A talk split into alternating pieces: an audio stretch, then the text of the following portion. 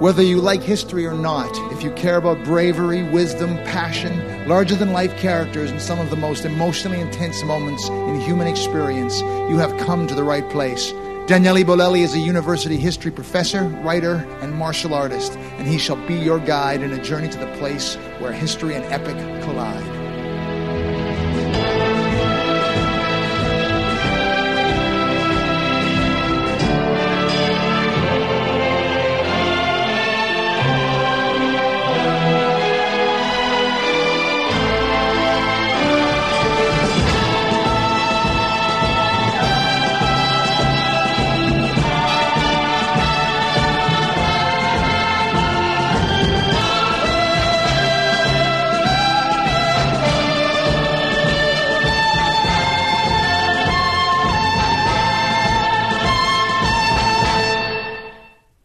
If you're interested in supporting the podcast, uh, you can become a patron for uh, History on Fire. There's a link in the episode note at historyonfirepodcast.com for this particular episode.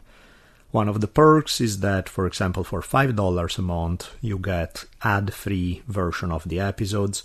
For $10 a month, you get them a few days early, and uh, things like that. Having said that, big shout out to Vincero for sponsoring this episode. These guys produce high quality watches for affordable prices.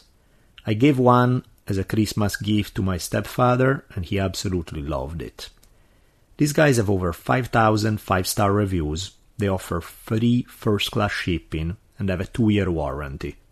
So if you're even thinking of getting a watch, visit getthewatch.net today to see Vincero's stunning collection. And if you use the promo code HISTORY, you will receive 15% off your very own Vincero watch. So again, go to getthewatch.net and use the promo code HISTORY. Also, huge thanks to our sponsor for four consecutive episodes, Flaviar. Flaviar is the world's largest online club of spirits enthusiasts.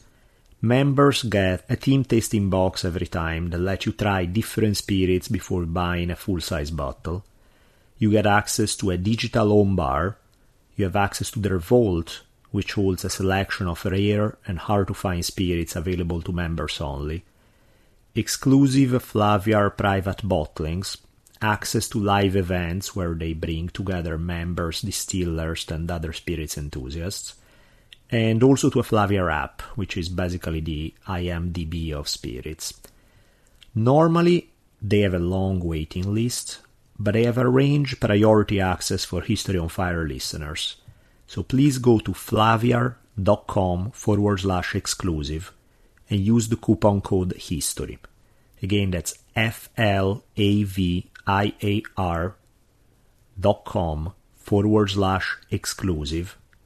They sent me one of the tasting boxes and it was awesome. I really, really liked it. So, strongly recommend it thousand thank yous to Blue Apron, A, for sponsoring us for the whole year, and B, for feeding my family with delicious foods. For eight weeks, ending on at the end of February, February 26 to be precise, Blue Apron is teaming up with Whole 30 to bring you delicious recipes. The menu will feature two Whole 30 approved recipes each week. Blue Apron offers 12 recipes each week normally, and customers can pick either 2, 3, or 4 recipes based on what best fits their schedule. Blue Apron is treating History on Fire listeners to $30 off your first order if you visit blueapron.com forward slash on fire. So kickstart the new year with Blue Apron and Whole 30 and check out this week's menu with your $30 off with free shipping at blueapron.com forward slash on fire. Also, big, big thank you to my regular sponsors who are here, rain or shy, year after year, Onnit and Datsusara. Uh, History on Fire producer and editor Savannah M is downing their supplements. I'm, I'm referring to Onnit in this case. Is downing Onnit supplements like there's no tomorrow since she's working out seven days a week in preparation for her next MMA fight. Using her work their workout gear, which is awesome, specifically some of the kettlebells. So check them out at onnit.com forward slash history. Again, onnit.com forward slash history, where you'll receive an automatic discount. And as far as Datsusara go, I always talk about their bags. You know, they, they make amazing hemp gear, particularly bags, travel bags, computers, and so on. But I realized there are a bunch of other products that I use on a daily basis. Like there's a hoodie that I wear all the time, particularly when it gets colder. My wallet is a Datsusara wallet made of hemp. So these guys have a never ending array of great products check them out at dsgear.com. If you didn't catch any of the above websites, the links are in the episode notes at historyonfirepodcast.com. At the end of the episode, we'll chat more about plans for future episodes and, you know, any announcements I may have. Before we get going, one quick note regarding today's episode. Today is not just me chatting, and is not an interview episode either. It's somewhere in between. This is a conversation with Aziz, the host of uh, History of Westeros podcast. We are going to be chatting about the historical influences that may have played a big role. Either they did play because we know of it, or may have played a big role in shaping the world of Game of Thrones, both the TV series as well as the books. So that's just so you know what's coming up. But for now, without further ado, let's go set history on fire. So, ready for this episode. Uh, since this is a cooperative episode, we are going to do a little bit of introduction since uh, you, those of you guys listening to History on Fire may know me, but not Aziz and vice versa regarding History of Westeros. So let's jump in. Aziz, the ball is yours. Please introduce right. yourself.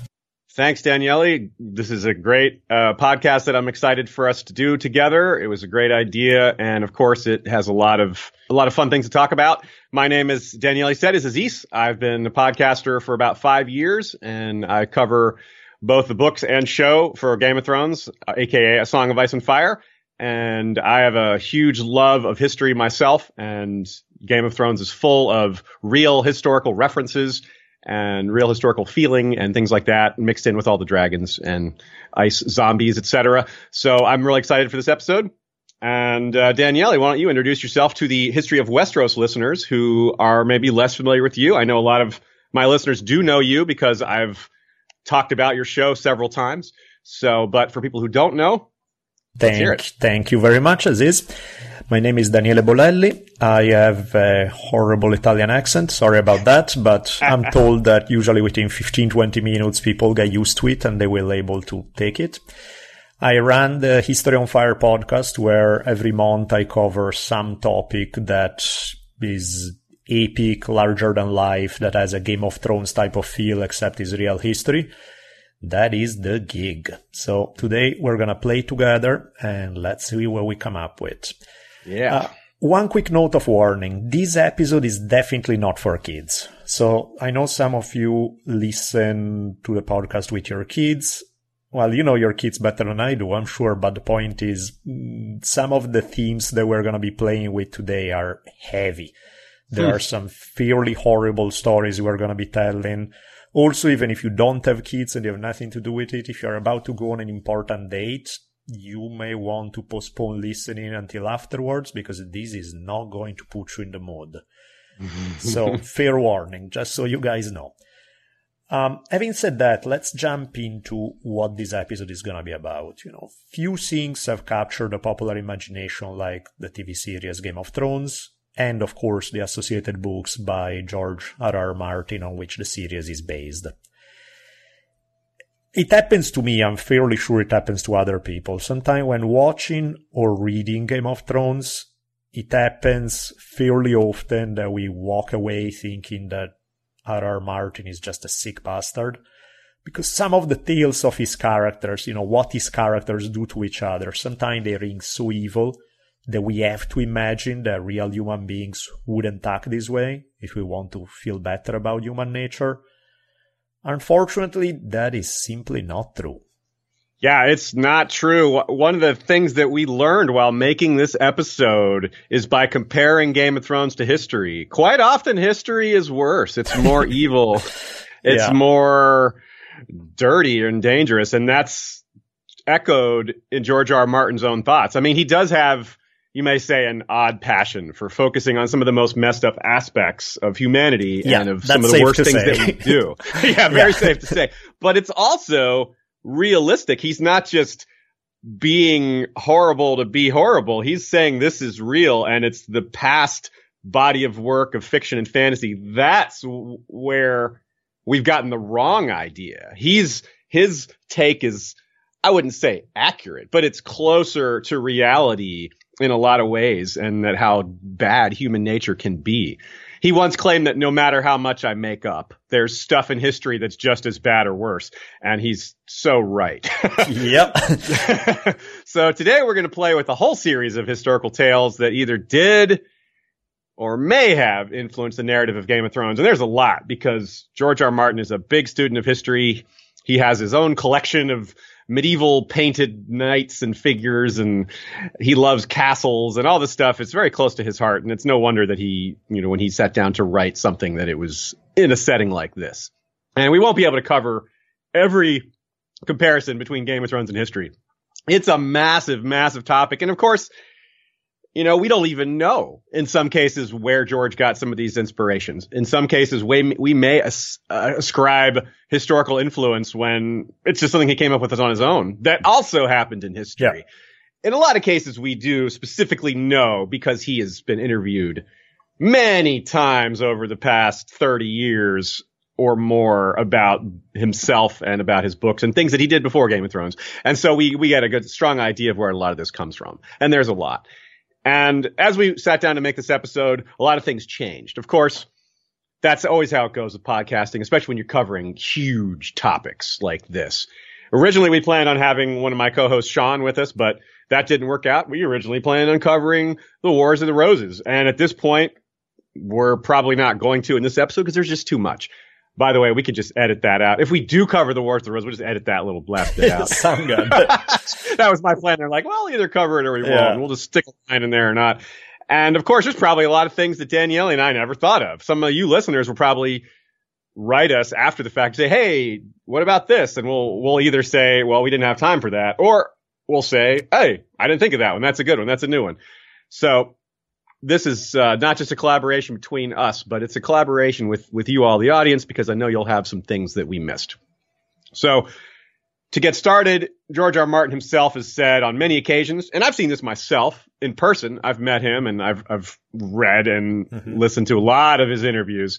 He says that one of the oldest fantasy techniques is to, and we could call it a trope, is to take an existing real world idea and make it bigger, a lot bigger in some cases, and as a perfect example of that concept, we look at the continent of Westeros, which itself is really just either England made a lot larger and reversed 180 degrees, or perhaps instead of making it larger, stack England and Ireland on top of each other, or and then yeah, move the wall around. There's there's ways to make it work in different ways, and that's the thing. It's not a perfect one to one comparison. And Westeros being a larger version of England and or Ireland, it's not fantastical. You know, the continent itself is just earths and forests and rivers and mountains and desert, all the normal stuff.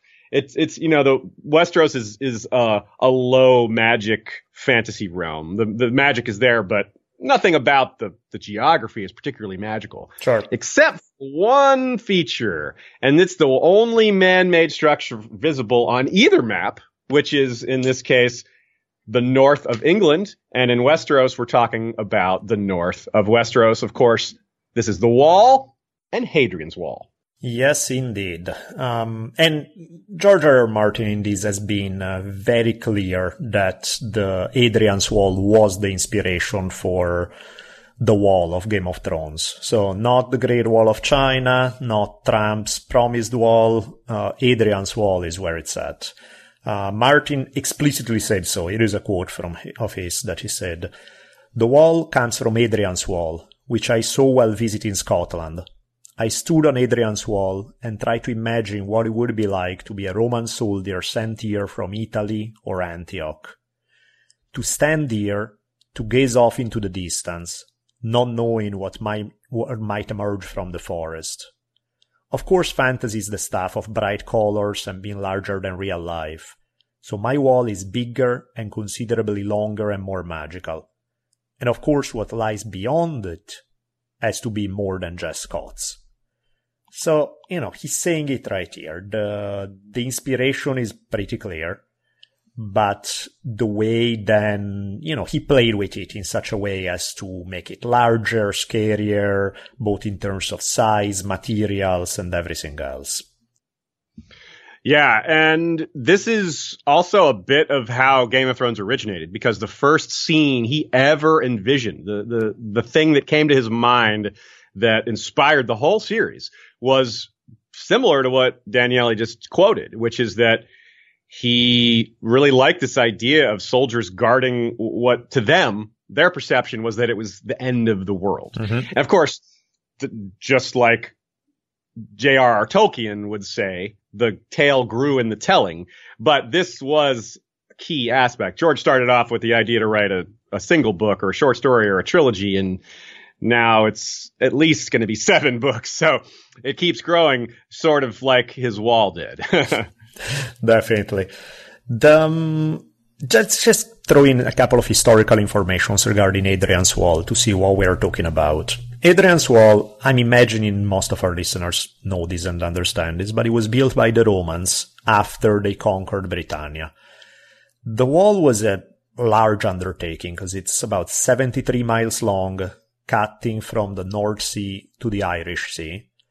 Construction originally began around the year 122 Common Era, and it took six years to build.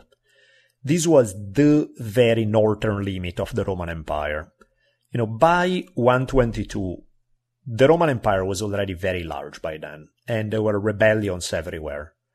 So one of the things that happened at this time is that Roman emperors were beginning to switch their thinking from expansion which is what had ruled the Roman Empire up until this point. You know, if you look at the map of Rome, it keeps stretching, stretching, stretching, stretching.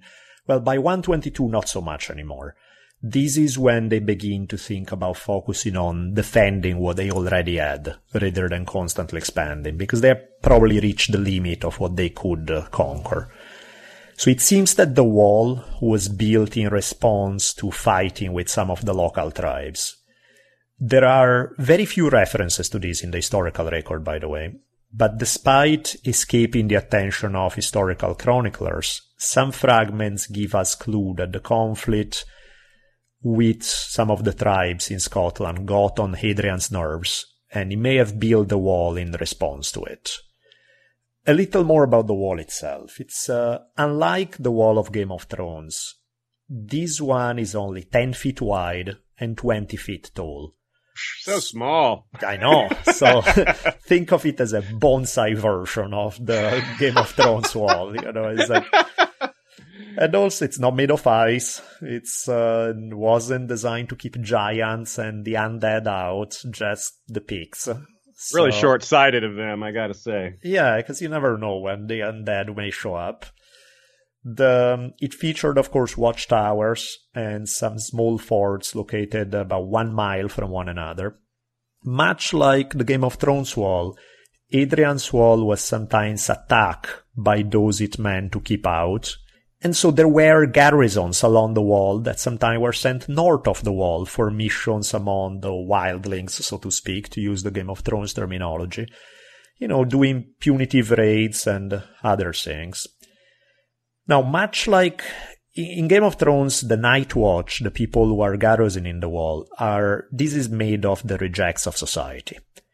Hadrian's Wall, not exactly the rejects of society, but it definitely was not manned by regular legionaries uh, who had to be Roman citizens. Rather, what you had were foreign auxiliary troops uh, manning the wall.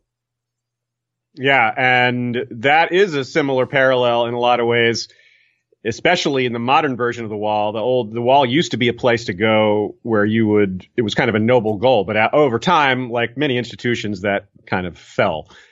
Uh, also like the wall in Mole's Town, um, which is the nearby settlement that has prostitutes there was a similar situation at Hadrian's Wall. Uh, mm-hmm. maybe there was more going on than just prostitution.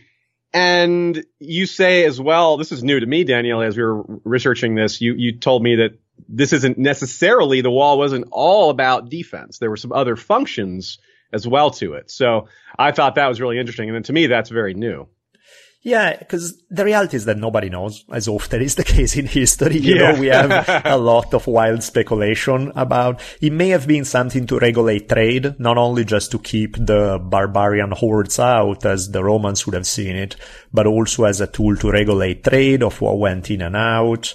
There are, you know, all sort of, uh, historians argue a lot about whether the primary purpose of the wall was defensive or something else. And the bottom line is that the evidence is just inconclusive. So, you know, we can spin around forever and we really don't know yet. That, yeah, that, and that's also true for so many other things that we're going to talk about. But, you know, that's just the, that's just the history game as it yes. is. You know, you don't know things. And that's something I really love about George R. R. Martin's world as well. He applies that same human lack of answers to his world. You mm-hmm. don't get the answers. There's no one, there's no narrator to Game of Thrones telling yep. you what's really happening. Everything is told through the perspective of individual characters who have limited information, just like they would. Even his extended material, where he offers histories of the his seven kingdoms, the Westeros and all that, it's all told from the perspective of an in-world maester, which is for people less familiar with Game of Thrones, those are the basic the the students, the college professor types of, of Westeros. So even they are um, used in that sense. So that's think that's really cool. But getting back to the wall, a good example of how the concept I introduced at the beginning, which is how George R. R. Martin and other fantasy writers take things and they just make them bigger, and that makes them fantastical. But it's not just objects. Don't think just things like this wall. It's concepts too. Mm-hmm. And especially the scale of time. Mm-hmm. The wall itself in the setting of Game of Thrones has existed for some 8,000 years. Now, in world, 8,000 years is a guess. People don't know. It's just a rough estimate, just like we have on a lot of these things in our world. So the scale, but still, that's a scale of time we can hardly conceive of outside of an academic setting. I mean, go back 8,000 years in our world and you're at 6,000 BC and there's hardly anything in terms of structures that mm-hmm. survive. Yep. There's tools, there's settlements, there's things that have survived. There's ancient ancestors that we know of. They were clever people. They they built tools, they had homes, they had they loved and lived and died, but they didn't build giant walls, especially ice walls. yeah. Although maybe they would have if there were ice demons at 6000 BC. Who knows? yeah, that would help, definitely.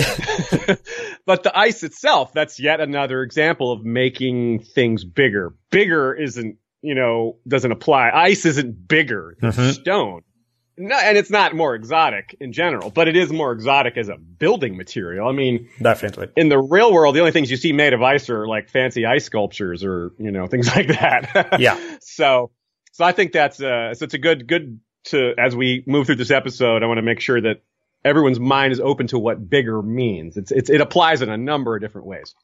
In fact, a perfect example is the foes that this wall is meant to repel. You mentioned them already. The we got things like giants. giants are literally bigger, but the yep. the the white walkers are not bigger, but they are bigger in a sense that they're more dangerous than you know wild picts and uh, other things like that. Things that humanity has to offer. But so that's uh, that's pretty huge, and um, the overwhelming power of the White Walkers, I think, is what's bigger here. And uh, we have kind of yet to see how that's going to play out, but we all know that they're powerful. Definitely. We got that idea. So that's uh, one example of something that was clearly and obviously inspired by history, in this case, ancient Roman history and that um, George R. R. Martin used as a, in some way, you hinted at this earlier, but not just as a big feature of Game of Thrones, but in many ways as the starting point of Game of Thrones. Because yeah. initially what he said was, you know, he was just imagining what life would have been like for these people guarding the wall. And in some way, all of Game of Thrones then spun from there. You know, he started, I would like to write a story about those guys and then uh, you know slowly but surely add a little note here a little note there you have the whole of westeros after that. But the original point which is why we start with this specific example even though there's really not a whole lot to say because we know relatively little about adrian's wall it's important because it's the origin in many ways. Yeah. it's the origin point of game of thrones. So and it speaks to what he had in mind which sticks to the principles of history really well. And what I mean by that is he didn't start with the ice wall and the, the others and the dragons and we'll go from there. He started with the humans yep. and then decided to add the dragon. In fact, the dragons were added fairly late in the game, actually, as it right. turns out. He had a, a friend convinced him to add dragons. And, but the point of that is to, is to take the human stories and see what they're what they're like in this extreme environment. It's not the story isn't about the dragons and the White Walkers. They are part of it. Definitely. They are the part that fuels the human stories within it, and that's what mo- a lot of us look for in history. Is we look for these human stories amongst these giant forces of nature and politics and power and time. And uh, that's something that I, I think we li- like to pull out as much as possible, but it's hard because so much of this doesn't survive. Mm-hmm. His- history doesn't record a lot of these human stories. And I think that's, uh, I've used that line multiple times. I think I've used it on the podcast too, but to me, Game of Thrones is history with the dragons being an extra. You know, it's like if you remove the dragons, then everything else looks and feel like history. And that's hopefully what we're going to show you today, how so much of this stuff has parallels in actual real history. So speaking of which, if we were to bring up things like the use of obsidian, uh, abundance of human sacrifice, cannibalism, nature worship, depending on which of our podcasts you listen to, you know, if you listen to History on Fire, we would, you would recognize some of these themes emerging when we discuss the Mexica, also known as the Aztecs if you listen to History of Westeros discussing those exact same specific topics, the Children of the Forest would come to mind. So let's look at how some of these things play out, both in history and in Game of Thrones. Why don't you tell us a little bit about the Game of Thrones part, and then I'll jump in with the history. Sounds good. And this, by the way, is one of the key aspects of this episode that makes it unsafe for children. yes. and I and I don't mean children of the forest. no, one of many. You know, we warmed yeah. you up with the wall. That's very safe. It's that like, was pretty safe. but now, now is the point where you want to put your kids to bed. Yeah, here comes the extreme violence that is present in both history and in fantasy. We are going to focus on the Mexica, but the the children actually bear resemblances to many different Native American cultures. And of course, the Native American pastiche, uh, which in, uh, when I say Native America, of course, I'm referring to North and South America. Yeah. These are a lot of times these two these are kind of amalgamated in the mind of people who don't know better, like myself. And listening to your podcast has really helped me make some of these things distinct because um, you've done a lot of coverage of both Northern American natives and South American natives, and it's it's fascinating, and it's also really really bloody. But we'll get to that in a minute. So one of the key differences, we'll start with some high level stuff. Mm-hmm. The Children of the Forest were the original inhabitants of Westeros, which you can immediately see how that's a parallel to the natives being the original. I mean, hence that's why they're called natives. Yeah, that's the whole point. So, and similarly, the downfall of the children of the forest is largely due to overseas invaders, which mm-hmm. is pretty similar to the downfall of the Native Americans and uh, multiple invasions in in the case of uh, the real world, but also multiple invasions in the case of Westeros. Um, in the in Westeros, first we had the the first men who eventually learned to live in peace with the children of the forest and even adopted their religions. But later we saw the great Andal invasions. Now the Andals are really similar both in migration pattern and name to the Angles, especially because the Angles were uh, people that settled in Britain. Mm-hmm. And the Angles weren't the first people in Britain, not just like the Andals weren't the first people in Westeros. Now, the more obvious comparison in terms of name similarity to Andals is Vandals, mm-hmm. and that's more than just a name similarity too. The real Vandals and George R. R. Martin's Andals are both described as tall and fair haired, and both had a bit of a technological advantage when they arrived on the scene. Um, better steel, things like that. Better iron, better metalworking. We also see a lot of Native Americans carving things like uh, stone or wood, And a lot of these are kind of frightening. You look back on some of these like stone carvings in South America, some of them I've been to, and they're really kind of spooky and creepy. And that was kind of the point. Mm-hmm. And the similarity there is the heart trees, the werewoods of Westeros that have these awful sort of frightening faces that when humanity first arrived in Westeros, they saw these trees and were freaked out and reacted as, you know, early ancient man often does with violence. And they attacked these trees and chopped them down, and that caused the children of the forest to go to war with them because those are basically their sacred trees.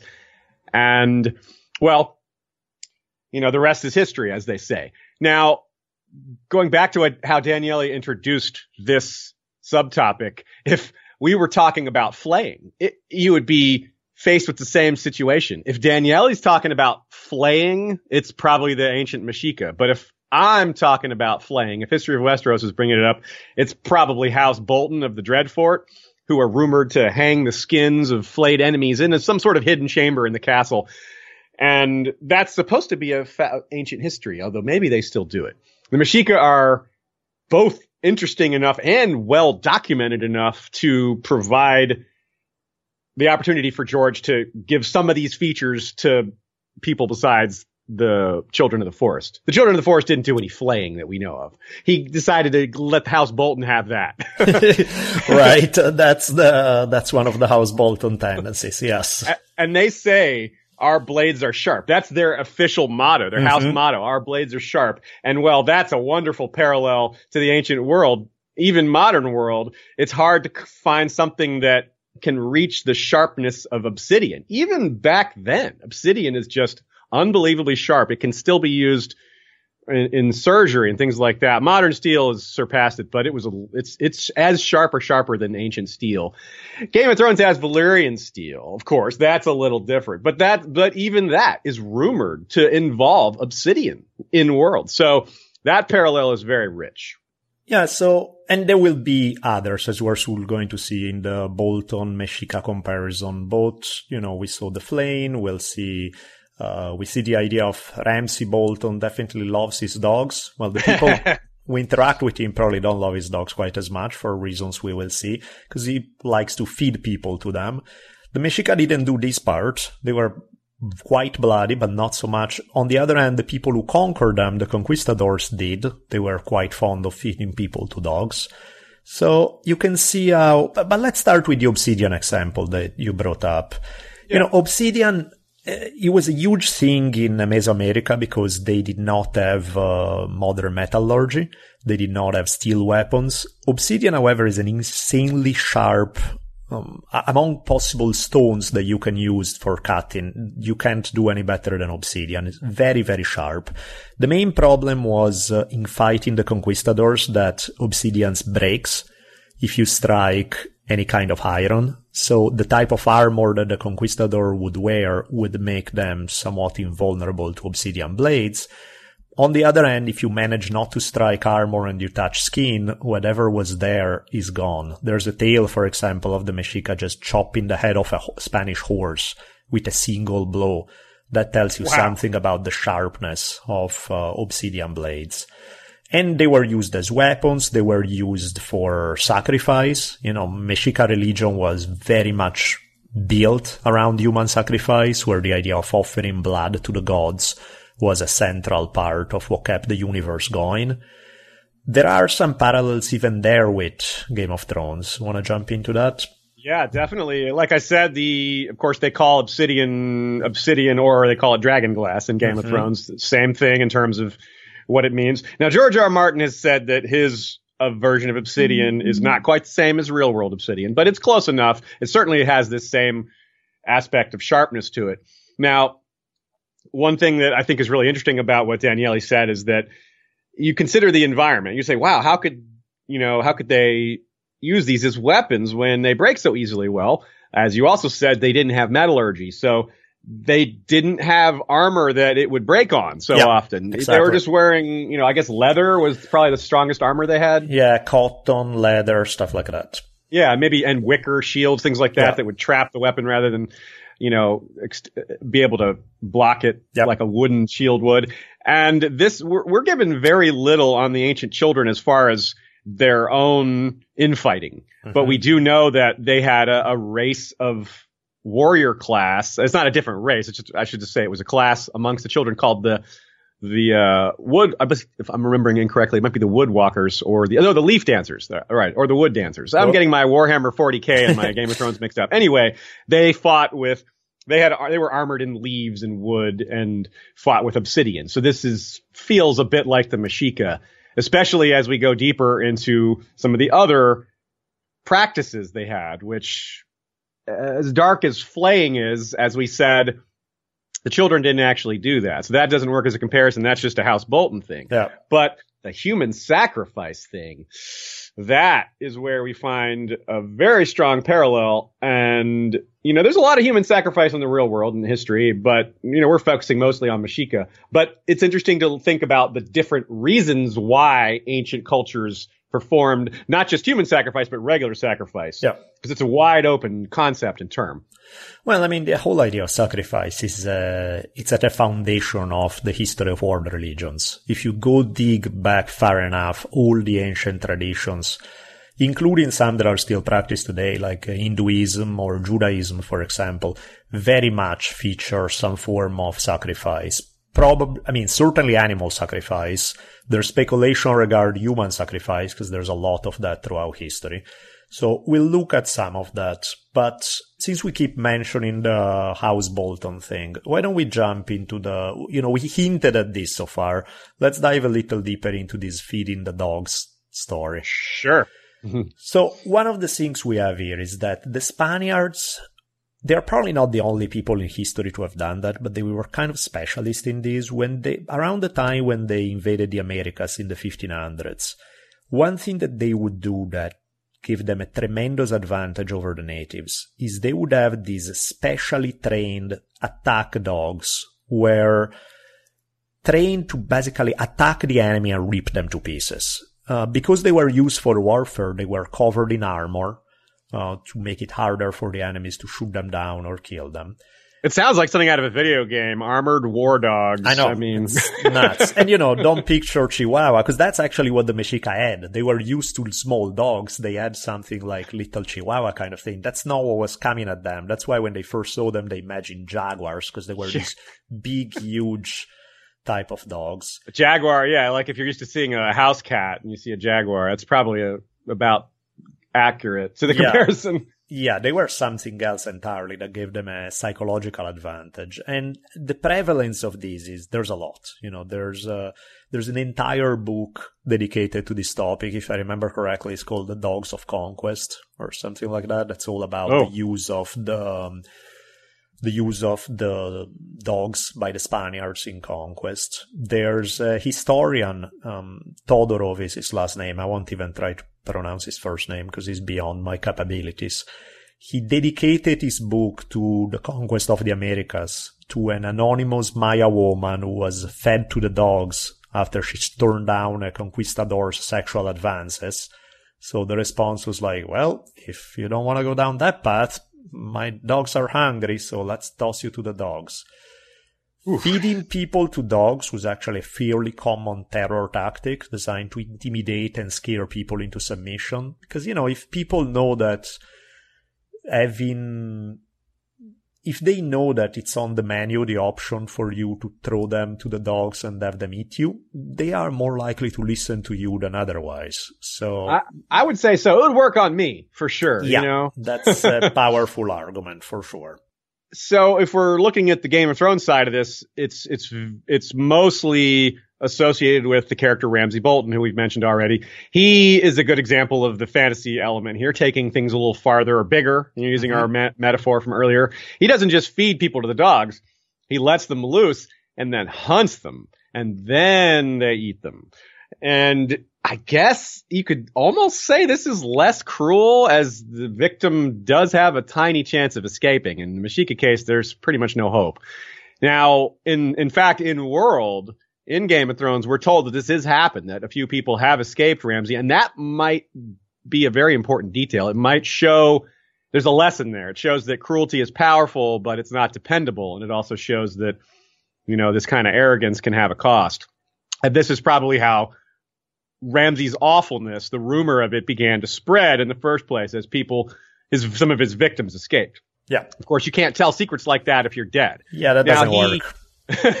and he surely understands that on some level that, you know, a dead man tells no secrets. But House Bolton, they're taught a different way. They're taught to think about this in a different way.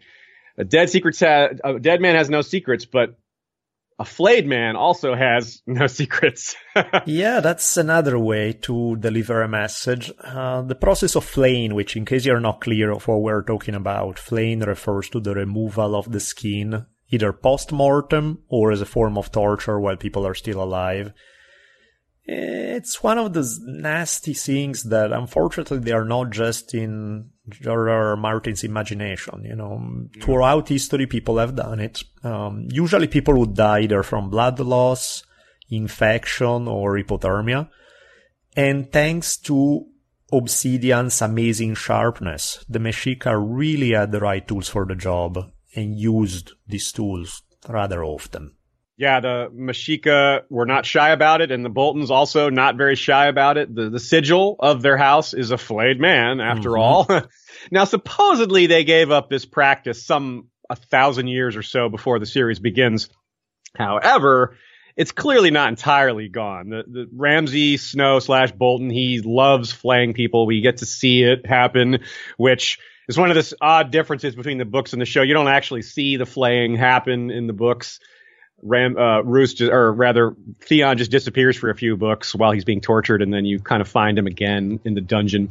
Right. And, but you also hear some sort of queerly creepy comments by Roose, Ramsay's father. He once in the books argues against human skin boots, not because it's gross or evil or, or uncouth. It's, he says it's just inferior material. he says, no, you'd much rather.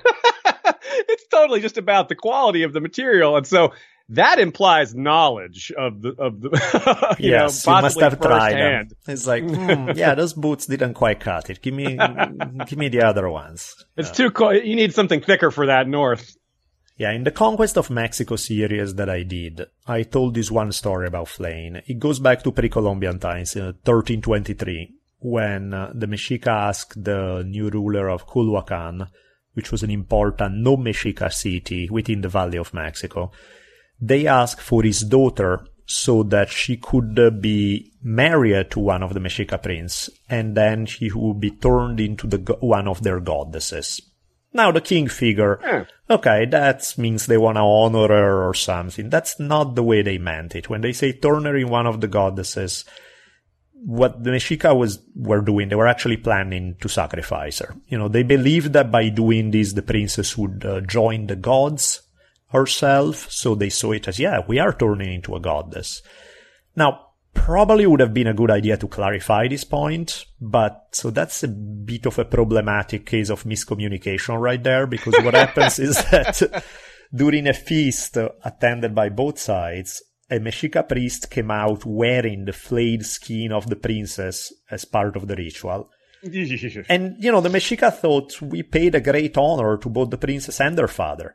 That's not exactly how the king or the people of Culhuacan felt. They were disgusted. they thought the Mexica were just complete psychos. And, and again, this is not the kind of thing that then you can explain, saying, hey, sorry about that. We just misunderstood. You know, we thought it was an honorable thing. You know, Yeah, we'll put it. We'll put her skin back on. I'm sorry. We'll we'll go back. Take back. yeah, people don't take it well. So the Mexica, however, were not the only people in history skinning people. And, you know, those of you guys who have been listening to my podcast, you're like, okay, enough already. Give us examples that are not something you've discussed already. Okay, so here are a few other things.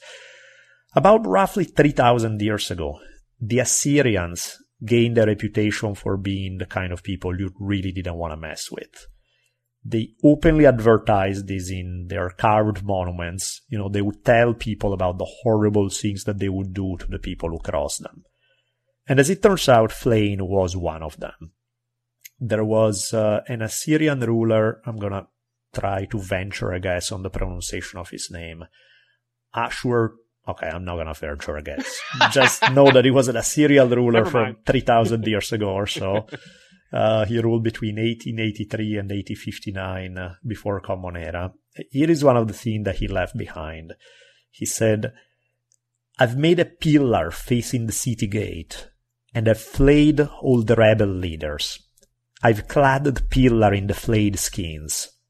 I let the leaders of the conquered cities be flayed, and clad the city walls with their skins. The captives I've killed by the sword and flung on the dung heap. The little boys and girls were burnt. Wow. Yeah, that's some heavy stuff. That's incredibly heavy and yikes. And I, I I've certainly heard about some of this myself. One thing that we want to do in this episode is since we can't cover everything and some of these topics have a lot more to them, we are occasionally going to offer a recommendation. Usually it's going to be one of our one of our episodes, either one of History on Fire's or one of History on Westro- History of Westeros's. But I highly, in this case, I want to highly recommend Hardcore History, which most of you have heard of because both Daniele and I have talked about Dan Carlin at length, and Dan Carlin has has been podcasting for longer than most people in the game at all. And he has an episode called Judgment at Nineveh, which covers this Assyrian ruler and his some of his predecessors and uh, some of his ancestors, some of the people that came after as well. And the fall of of this Assyrian Empire was really fast and interesting, and partly because they were so cruel, people were just so ready to get rid of them. So anyway, like I said, that's a great story. And if you haven't somehow haven't listened to Hardcore History before, well, just tell them that uh, History on Fire and History of Westeros sent you. Yes, Dan is the man. We are gonna skim through a few examples of lane throughout history because there's so many that one could just spend write a whole book on the topic. Rather uh, gross book, but and surprisingly, there are not a lot of other examples in Game of Thrones. yeah, it's actually this is a case where history far outdoes the Game of apart, Thrones. Yeah, apart apart from the Boltons, there's only one example, and that's just a, it's a punishment used on some of the slaves in Slavers Bay around where yep. Daenerys, the area that Daenerys. That's it. That's it. I mean, I'm sure it's happened other times in Westeros. It just doesn't come up. Whereas anyway, jump in for this flame rap. I'll try to make it quick. But in uh, 1303, the treasury of Westminster Abbey was robbed while they had a lot of money there uh, belonging to King Edward I. So after the inquiry that follows, they arrest and interrogate 48 monks, and three of them were found guilty of robbery, and so they were promptly flayed. The skin was attached to three doors as a warning against anybody thinking that robbing the church or the state was a good idea. So hmm. there's one right there. In the Talmud, there's a story about the Romans flaying alive a rebellious rabbi. There's also an unconfirmed but popular tradition that holds that San Bartolomeo, uh, one of the early apostles of Christianity, went to Armenia to preach the gospel, and while there he was flayed alive before being crucified. Because, you know, crucifying you by itself is not quite enough. Let's flay you and crucify you. Because Let's combine two of the worst possible punishments ever. yeah, now there's not a whole lot of hard historical evidence that this actually happened, so it's possible that it's just a complete myth, but you know, worth mentioning in any, in any case. Yeah. What do we have next? We got, oh, one case that was rather disturbing. There's a story of a famous Greek philosopher and scientist, a lady named Hypatia of Alexandria, who lived between the latter part of the 300s and the early 400s. In 415 Common Era, a Christian mob accused her of being an advisor to the city's governor, which it was true, she was an advisor to the city's governor. And the problem was that the city's governor was involved in this long standing feud with some of the locals in the Christian community.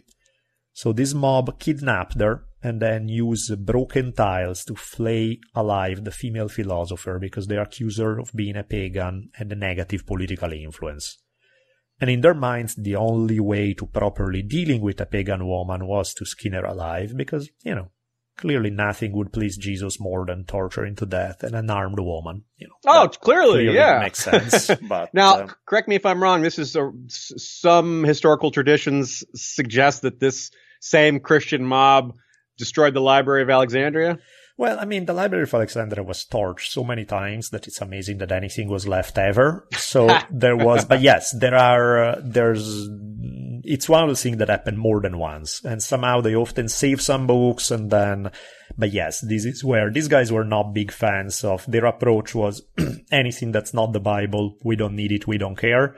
So mm-hmm. they were not big fan of classical knowledge. That's for sure. Which is really funny because none of them could even read the Bible, right? Like that yeah, was, was right. written in Latin and none of them could even read it. Like is, we know this book is good even though we can't read it and haven't read it. yeah, but you know, as you can guess from their reaction to somebody that they just perceived to be a negative political influence, they they were not exactly moderates, these guys. They went a little over exactly. the top. Yeah. There are a bunch of other examples. Let's jump real quick into a few.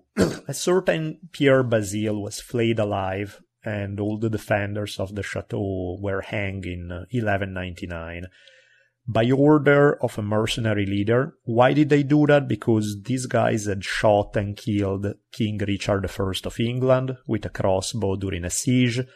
And so once the castle was stormed and they took them over, they decided wasn't just enough to kill them. They had to send a message that killing kings is bad. Mad that he lost his employer because you know now uh, after Richard, it, King John took over, and you know no one no one liked him. Yeah, very. and if I remember correctly, Richard actually, at least some historical traditions say that Richard praised Pierre for get, for his good shot. Yeah, and he he would not have done this, but because he was a little more chivalrous. But hey, doesn't quite always work. Yes. Yeah. Uh, other offenses that got you to be flayed in 1314, there were a couple of uh, brothers who uh, ended up being lovers of the daughters-in-law of the king of King Philip IV of France.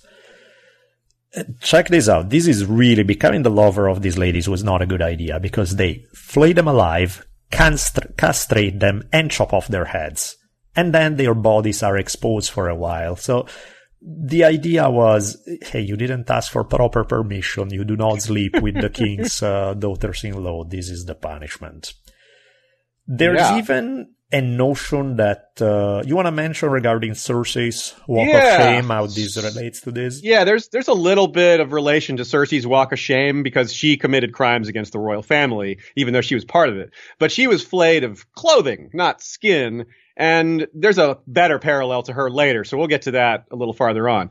Now, Jaime Lannister as well is committed similar crimes, or at least crimes of les majestes. Uh, I didn't say that right, but you know what I mean. Yeah. And pu- he probably won't ever be punished for that, but you would, he might, should be under those rules. It'd be a good example of that. Margaery Tyrell in the books is waiting trial for the same possibly false accusations that got her thrown into the High Sparrows dungeons on HBO. And History of Westeros listeners will have heard me mention many times the Accursed King series by Maurice Druon. And George R. R. Martin considers it a huge influence. And mm-hmm. this incident uh, of the brothers d'Aunay that Daniele just mentioned is part of that saga. And in fact, there's more about this incident with Philip the Philip IV, also called Philip the Fair or Philip the Handsome, but also by a name that will really resonate for Game of Thrones fans. He was called the Iron King. And this same title is taken by kings of Salt and Rock on the Iron Islands. They call themselves Iron King. Balon Greyjoy crowned himself, you know, the Iron King of the Iron Islands. And his uncle Euron, Theon's uncle Euron did the same thing. Now, not a whole lot of resemblance to Philip IV other than that title, though I guess you could say Euron's a little bit handsome um, the Ironborn would would drown people, whereas Philip preferred the opposite. You could call drowning the opposite of burning people, right? right. Water, right? Water and fire. So the Iron King is the same man who kills off the Templar Knights. He finishes them off. He burns the last Grand Master of the Templars at the stake. And this is how the Accursed King series starts and how and then this is of course real what really happened you know for the most part in history. Um, this is probably being you know there's this new history channel show called Knightfall that is almost certainly going to cover all this because philip the iron king is one of the main characters and the templars are all part of that show. So uh, not much to say about that tv show but just to mention that it's being covered somewhere. So in case um, this recommendation here is something new to you well the Curse of Kings is great. I would highly recommend it. You can get it through Amazon. You can buy the books either through Daniele's links on his website, or we have the same links on the History of Westeros' website. Highly recommend those books. Really good. George R. R. Martin also says they're great, and you can see why. So, but we're not done with the flaying examples. Oh no, let's not let's not pretend that there aren't more flaying examples. We got to get back to that for another minute or two. but I swear I'll make it quick so that we can then jump into another con mm, another topic. There's something else equally awful and horrible and yeah. There's there's another case that's interesting. In um, 1571, there was the Venetian commander Marcantonio Bragadin had negotiated a surrender with the Ottoman Empire. The Ottomans had been laying siege to a city in Cyprus that Bragadin was defending.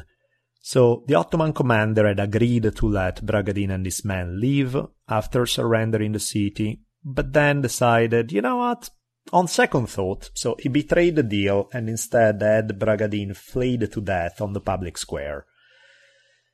Pleasant. Yeah, uh, so there's that. Now, what happens is eventually they hung the skin along with the heads of several of Bragadin's generals on the masthead pennant of the Grand Vizier's personal galley.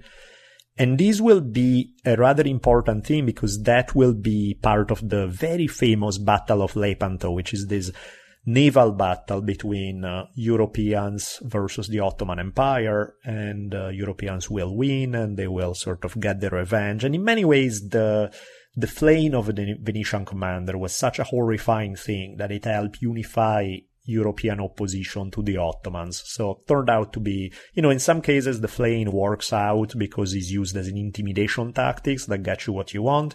In this case, it had the opposite effect of horrifying people enough as to unite them against the Ottomans.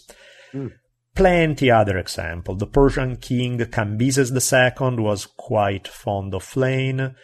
Uh, lots of examples from Chinese history.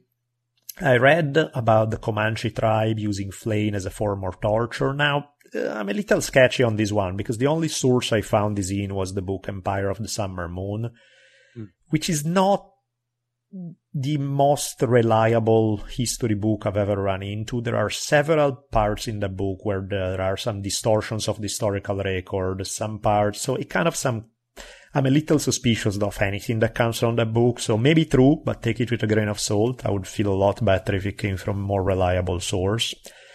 You know, I could go on and on, but suffice to say, humans in many places throughout history can give Ramsay Bolton a run for his money.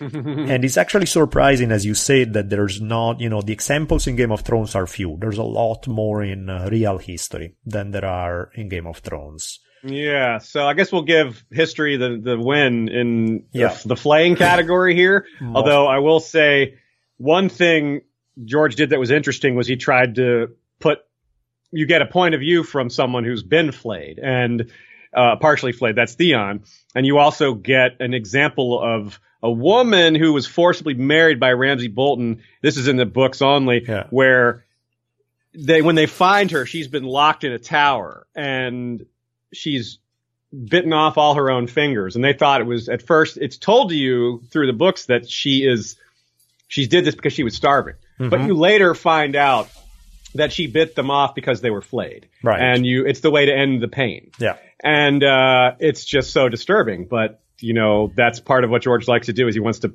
show you just, you know, you know it's awful intellectually, but he wants to give you the perspective on just how awful it really is. Yeah, no, he's not shy about that. That's for sure. Not at all. and so, of course, there's another topic that um, would uh. Actually, before we jump into another topic, real quick recommendations.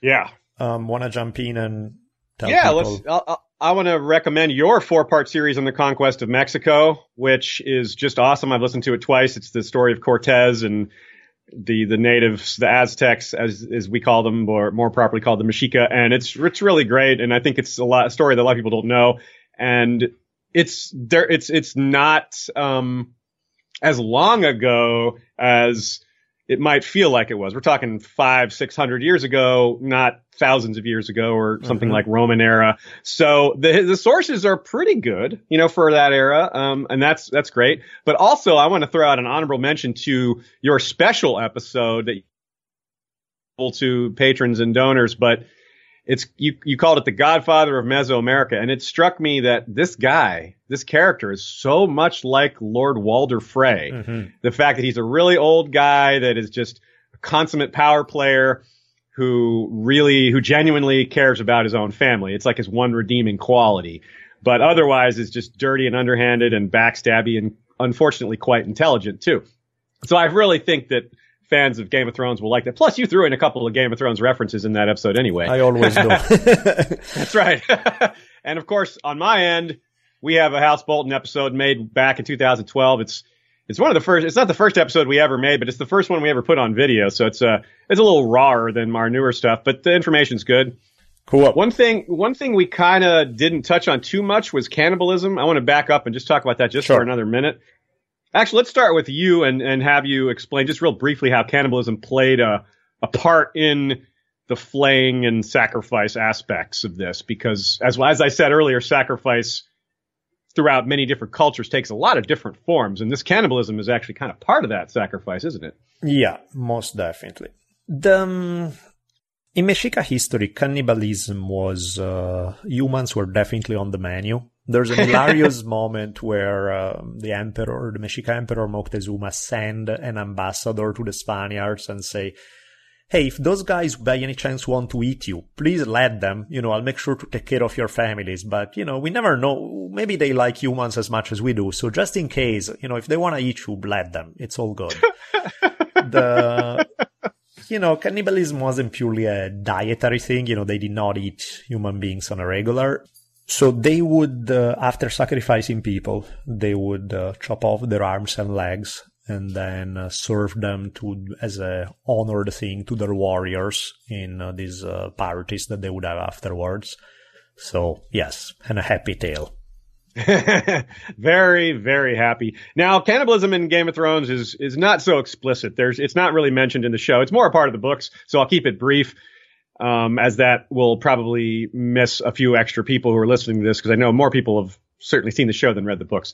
There's a small island very far in the north called Skagos that has cannibalism associated with it. Now, this is not a religious thing in this case. It's more of a, a, a it's it's more a tradition born from deprivation. It's a cold, frozen wasteland, and sometimes that's the only meat available. Uh, it's more of that sort. It's it's more of a do this or die kind of situation, or so we're told. We've never seen Skagos firsthand. Those are just this is all you know rumors and just what the learned people of Westeros tell the reader. So the truth the truth in George R. R. Martin's mind is probably different from what he's presenting us because as as I've said a few times, he doesn't give you the whole story. Yeah. because that wouldn't be realistic. Right. So the other example that's really quite sneaky and um, a little disturbing is that when Bran is marching towards the cave that he eventually finds himself in, where he learns a lot about his powers and all that, in the books, there the the the guy who shows up to rescue him, them later, Benjen, is there's a different guy who shows up earlier to help them. It's a similar situation, but he, he helps them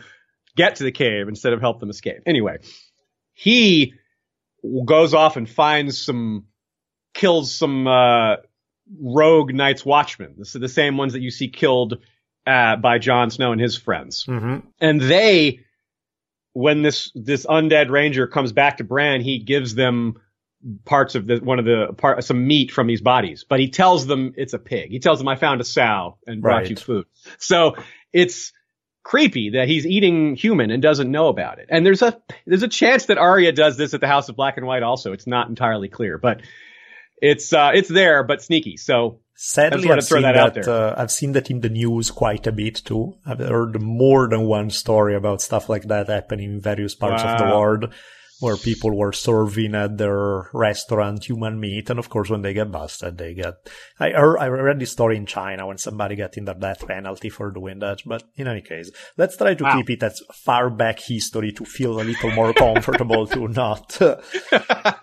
But you Yeah, know, so- you're, you're mentioning cannibalism as part of um, human sacrifice. So let's look at human sacrifice a little bit, both in Yeah. history and in uh, Game of Thrones. In history, we'll keep it quick because it's such a big topic by itself that Yeah. uh, there's a lot of it. It's you know dark and bloody. It's it's really um also I want to say real quick it's the Mexica as you've shown us is mostly about but definitely not entirely about but frequently about sacrificing your enemies. Sure. Sacrifices as you say it comes in so many different forms. A lot of times it's just you you offer some grain or a piece of a dead animal or yeah. you know in a lot of ways when people pour a little pour their 40 ounce out on the ground and say for the homies it's it's kind of the same thing. Yeah. But ancient traditions usually required more than that. A sacrifice isn't really a sacrifice unless you're giving up in a lot of traditions unless you're giving up something of real value. Your enemies you're killing them and imprisoning them anyway. That's yeah. not a sacrifice. No, exactly. It's like they don't they don't count quite as much. No, it needs to be something that you care that you love. That's more the real deal. It's interesting, by the way, the thing that you mentioned about sort of uh, dropping liquor on your friend's grave kind of idea, because in some way, this idea of feeding the dead it shows up like uh, there's a lot of evidence to indicate that uh, ancient gladiatorial games were originally a form of human sacrifice. That were fo- the duels were fought at the grave in front of, so that the blood of one of the dead would feed the. But we'll jump into that. Oh, let wow. me let me give one example that I thought was really interesting because it very much relates to Game of Thrones. Now, this is not probably is not history it's hard to tell because it goes back to the Iliad and we don't know how much of that is history, how much of that is just ancient literature. There's a long standing debate regarding the historicity of uh, the siege of Troy and all of that. So here is what we have. The, um, well, why don't you tell us first the Game of Thrones version? Sure. And then I jump into the historical one. Perfect. And I want to add to what you said as well before I get into this, which is to say that you're right. You're it's it's important and accurate to say that we don't know about a lot of these things and know how they went. But what almost what matters more is what people at the time believed. Yep. If they believed that this happened, that Troy, the battle of the, the the war with Troy happened, it's almost as if it really did.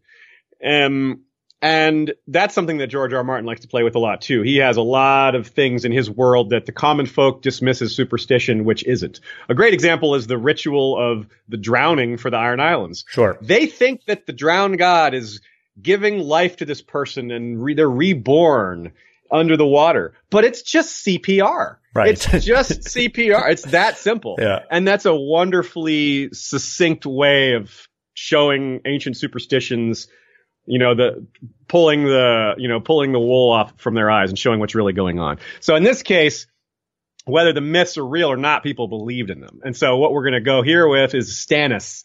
And the perfect example of Stannis in history is Agamemnon. And now I'll talk about the Stannis side of this.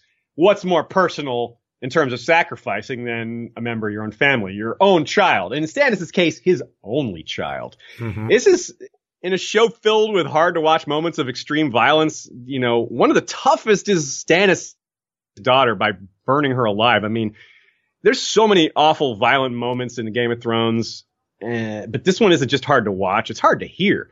Shireen actress Kerry Ingram is really talented, and it's funny that her talent really comes out in a moment like that, which is so horrible with her screaming. It's so believable. That, by and, the way, was the one moment where I almost gave up on Game of Thrones. Oh wow! That yeah. was out of all of the ones. I was like, you know, I think I may be done. Like I st- stuck around, and then I was like, okay, now I feel better about the series. But that was the one moment when watching it, and I'm like, yeah, I don't know if I want to watch it anymore. That was yeah, and you have a young daughter, so it probably yeah. hits a little harder. Yeah, that's just, geez, it's so rough. Now, the reason Stannis does this in the show is that they're just deluged, just submerged in ice and snow, and it's really bad.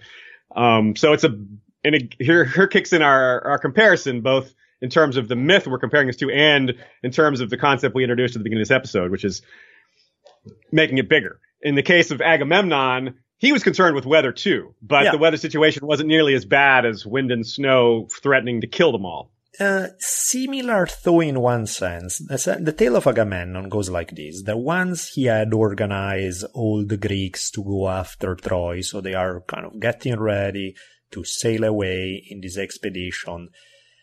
There, he, they had one problem. They had, Agamemnon had made an enemy of the goddess Artemis, which is always a bad idea to make the gods mad at you.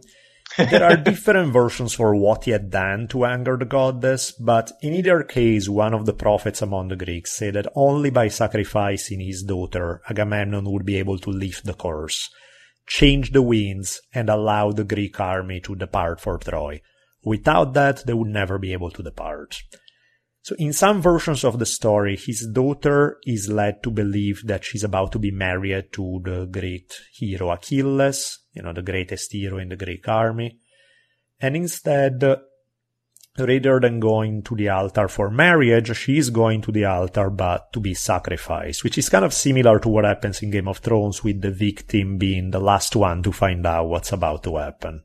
Yeah, Shireen was the last to know. She walks outside and everyone's like arrayed in front of the pyre and she still doesn't know what's happening. And, and then a minute later, she, the awfulness of her situation sets in. Whew, that, yeah. that just made it all the more terrible. Just her not knowing. Yeah, just every part of that scene. They just did hit every button to make it as yeah. awful as it could be. that was really as bad as it gets. Um, the good news is that if you survive that scene, then you can definitely watch the rest of Game of Thrones because it's really hard to imagine something worse happening. You know? Yeah, that's pretty bad. There are, oddly enough, this topic shows up in the weirdest places. You know, not only in uh, ancient Homeric writing, even if you look at the Bible you find this kind yeah. of story. There's in the book of Judges, there's a key character, this guy, I have no idea how to pronounce it, I'm taking a guess, Jephthah? No clue. Sounds good. Case, he's uh, an outlaw turned general of the Jewish armies in a campaign against their enemies.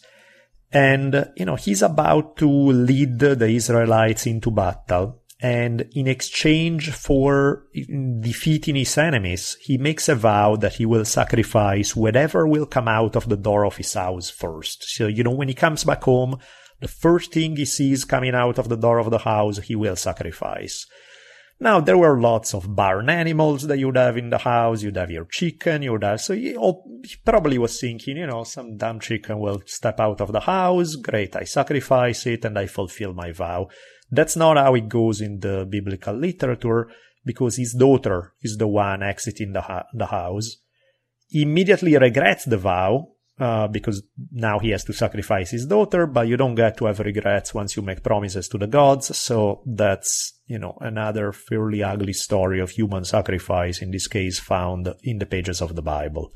Mm. There are also lots of references to the Carthaginians sacrificing their kids for favorable outcomes.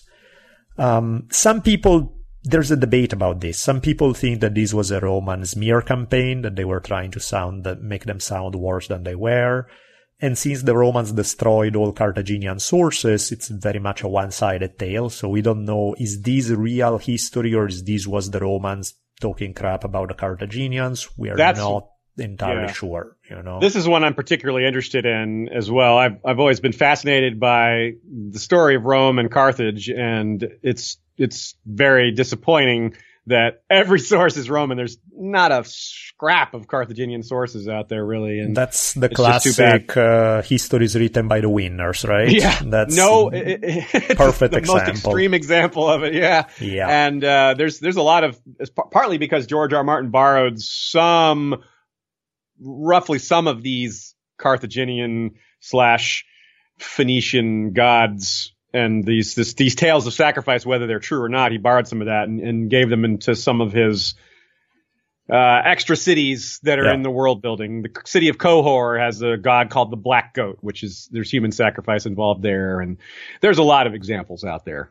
But I really believe that for this particular, the, the story of the sacrifice of Shireen, I really think that one is the Agamemnon story. I, I totally agree. The parallels are too many. I don't think it's a coincidence at all. Yeah. Not every example of comparison of myth to Game of Thrones is quite as dark. Well, actually, I should, I spoke too soon. This one's very dark, but dark in a different sense.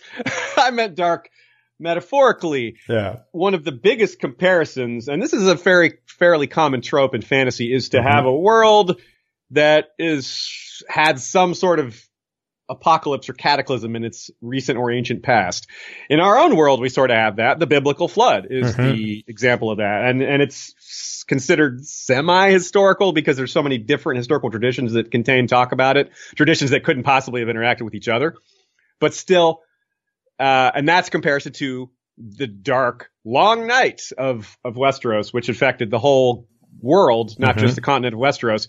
And from that long night, in that long night, much knowledge was lost, much civilization vanished, and history, whatever happened before, is lost. forever and et cetera. So it's it's really interesting comparison like that. So it's a good, um, quite a lot to dig into there. So this is a good place for some more recommendations. In this case, my own Battle of Ice series, uh, which is a three part series, talk quite a lot about Stannis' decision, what might happen later, as well as a lot of the potential outcomes for that. Also, we have a review of season five, episode nine, which is when uh, the Shireen burning occurred. But also uh, a recommendation for an entirely different podcast, uh, Tro- the Trojan War podcast.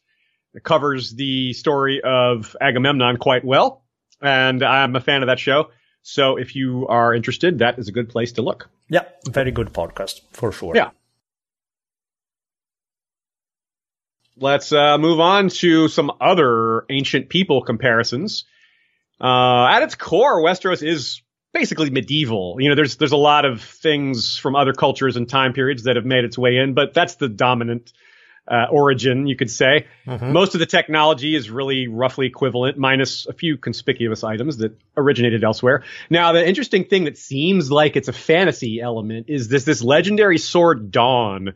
Wielded by worthy members of a, of a house called House Dayne, and it's mm-hmm. forged from a fallen star. That's like again, that sounds like fantasy a meteorite sword, right? But right. no, that is totally a real world thing. There are several examples of meteor swords and me- meteor meteoric items. In fact, the oldest forged metal items known to mankind are beads, some 5,000 year old beads made from a meteorite. And wow. the reason this isn't fantasy and the reason this can happen in ancient times before humans were able to heat iron normally is because of the atmosphere. If something falls through the atmosphere, it gets superheated. Mm-hmm. And humans, ancient humans couldn't do anything to generate that kind of heat. Now, over time, we learned how to do that. But it actually makes sense that there would be these advanced weaponry prior to ironworking because of this, you know, we would call phenomena. And also meteoric iron has more nickel content, which explains why it's more shiny, more silvery. Mm-hmm. So this actually s- explains a lot of, say, the, the, the tale of Azor Ahai, who made his legendary sword Lightbringer by plunging it into the heart of his his wife Nissa Nissa. It supposedly took hundred days to make that sword, and that sounds like oh fantasy. Took hundred days to make a sword. Nah, Re- a remake of a real meteoric sword has happened in modern times. It took about three months. There's also King Tut maybe had a dagger, might have been meteoric iron. It's not entirely conclusive. There's a Japanese katana called the Sword of Heaven on display at the Chiba Institute of Technology. It's made from meteoric iron. The Smithsonian has a meteoric dagger forged at the command of the Mughal Emperor Jahangir, and that's only about 150, 200 years ago, not even a long time ago. Also, Mecca's famous black stone, which was a meteor that fell from the sky that was even worshipped in its mm-hmm. time. So, just sounds like fantasy, but it's real life. Quite wild indeed, as usual. Yeah. Um, we can I jump. Can, oh, sorry. Go ahead. I could just run through these these other ones really quickly. This sure. Rome Valyria thing. There's a couple other large scale comparisons I can make here that we don't need to spend a lot of time on, but just to draw your attention to them. The, uh, Rome has a lot in common with the freehold of Valyria. You've got a massive, you know, Valyria was a freehold, Rome's an empire, but that's just a political distinction, not terribly important for this for this purpose. Both vast empires ruled from a central city where all the power players lived instead of it being spread around. Another important comparison is Rome's silver mines, especially the ones in Spain, were just a horror show of of torture and abuse and pollution. And the the mines of Valyria are very similar in that regard. And this is how the faceless men originated. The treatment of these slaves is where the faceless men came from. Hmm, that's a good one. I did yeah. not know that.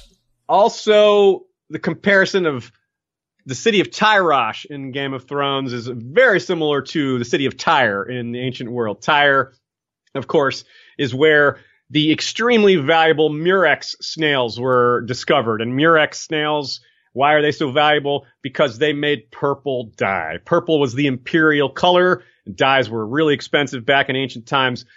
That purple dye you could sell directly to the royal families everywhere. Rome, purple was the imperial Roman color. Julius Caesar you know, people like him would, would, you don't want to wear purple if you, cause that shows you're trying to be a king. It's yep. like a taboo color for the royalty. Yep.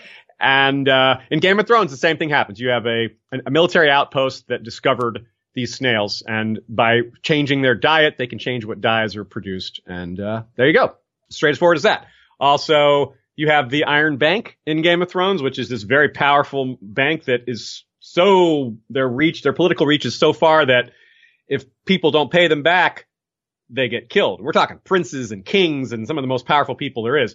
That's not too far off from the Italian moneylender class of Venice and, and other, these other related cities that were lending money to all these different medieval kings and uh, getting quite a lot in return and having more power than you might think to force these extremely powerful people to pay them back.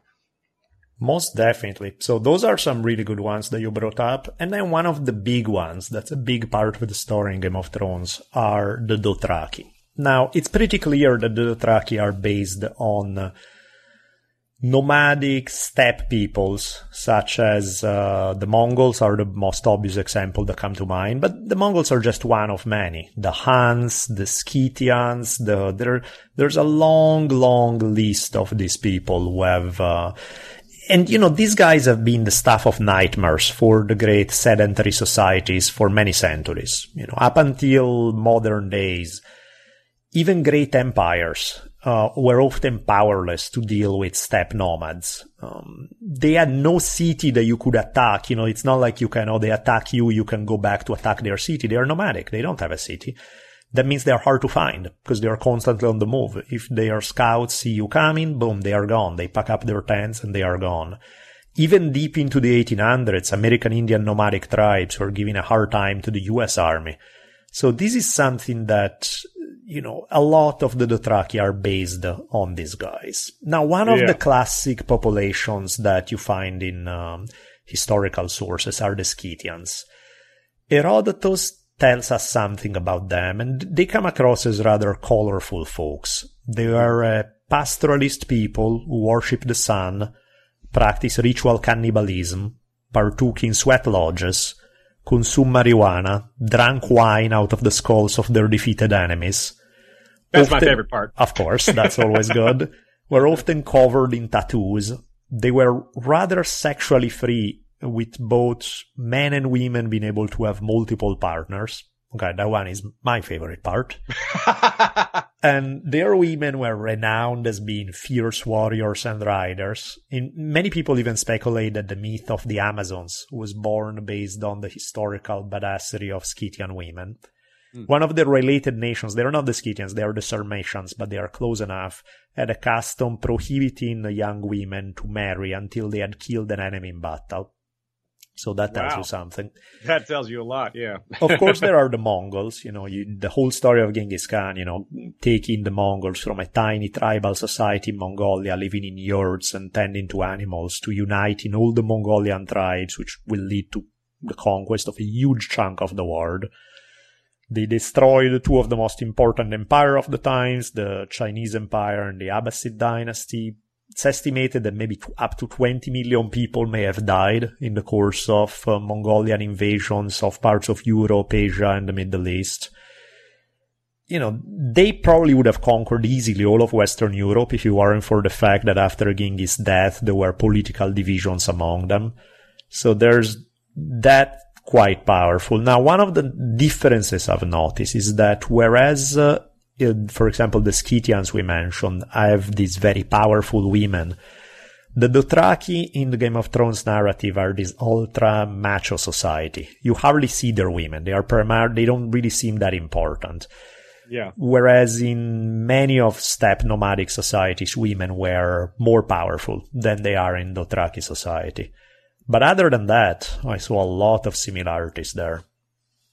Yeah, I totally agree. And it's interesting too, because like you said, there's one place where the comparison kind of doesn't work is how the Mongols progressed. Genghis Khan's origin and the people that came before him really fit well as a parallel. The difference, of course, the Mongols moved on to governing a vast empire, which the Dothraki are nowhere close to being able to do anything like that. But it's interesting to see that when the empire of Valyria fell is part of what allowed the Dothraki to rise. Mm-hmm. And they in turn destroyed several other large civilizations that had exa- existed for a long time in parallel to China and the Abbasids. In, uh, in the case of Dothraki, we hear of this nation called Sarnor, who was this very learned people that that uh, ha- lived in cities and were tall and cultured and gone now, all destroyed by the Dothraki.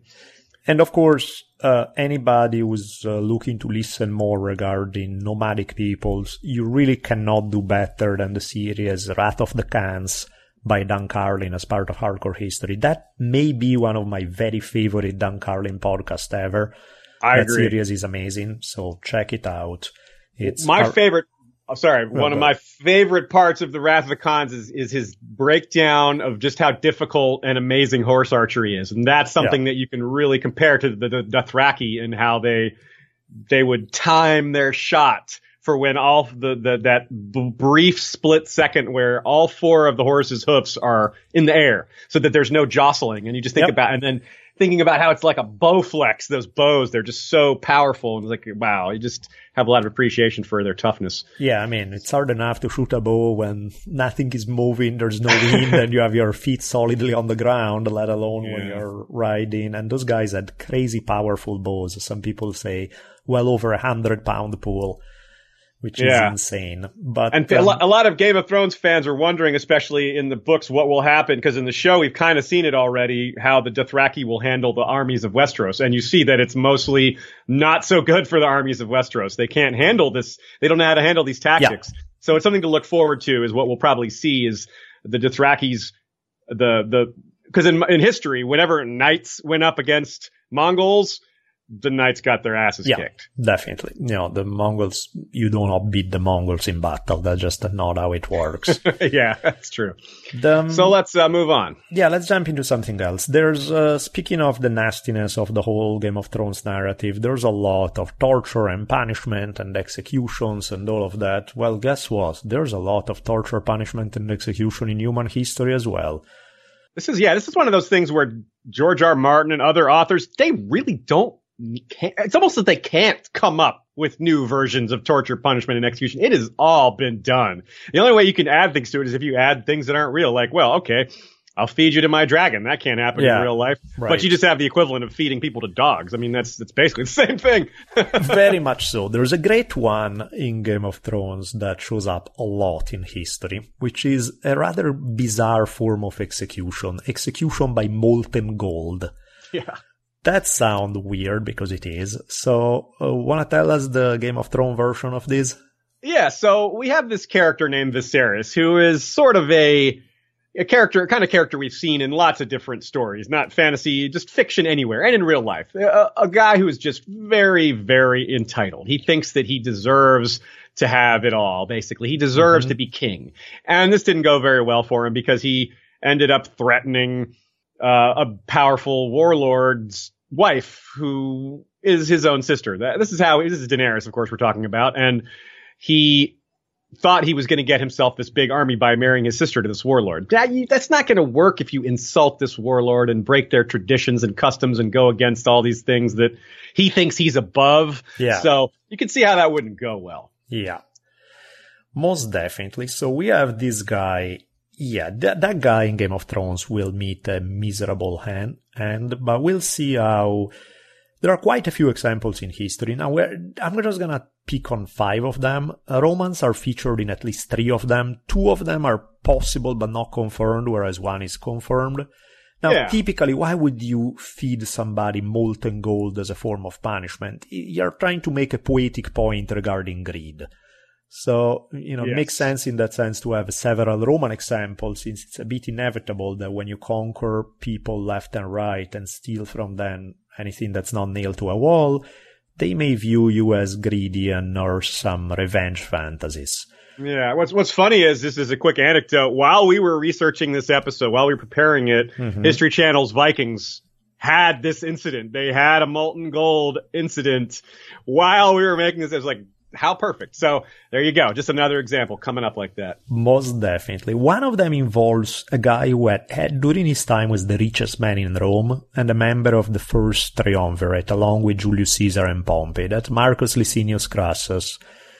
In 55 before Common Era, he was made consul and given Syria as a province to rule over. Not satisfied with overtaxing the locals for his personal profit, Crassus put in his head the notion that he needed a big military victory.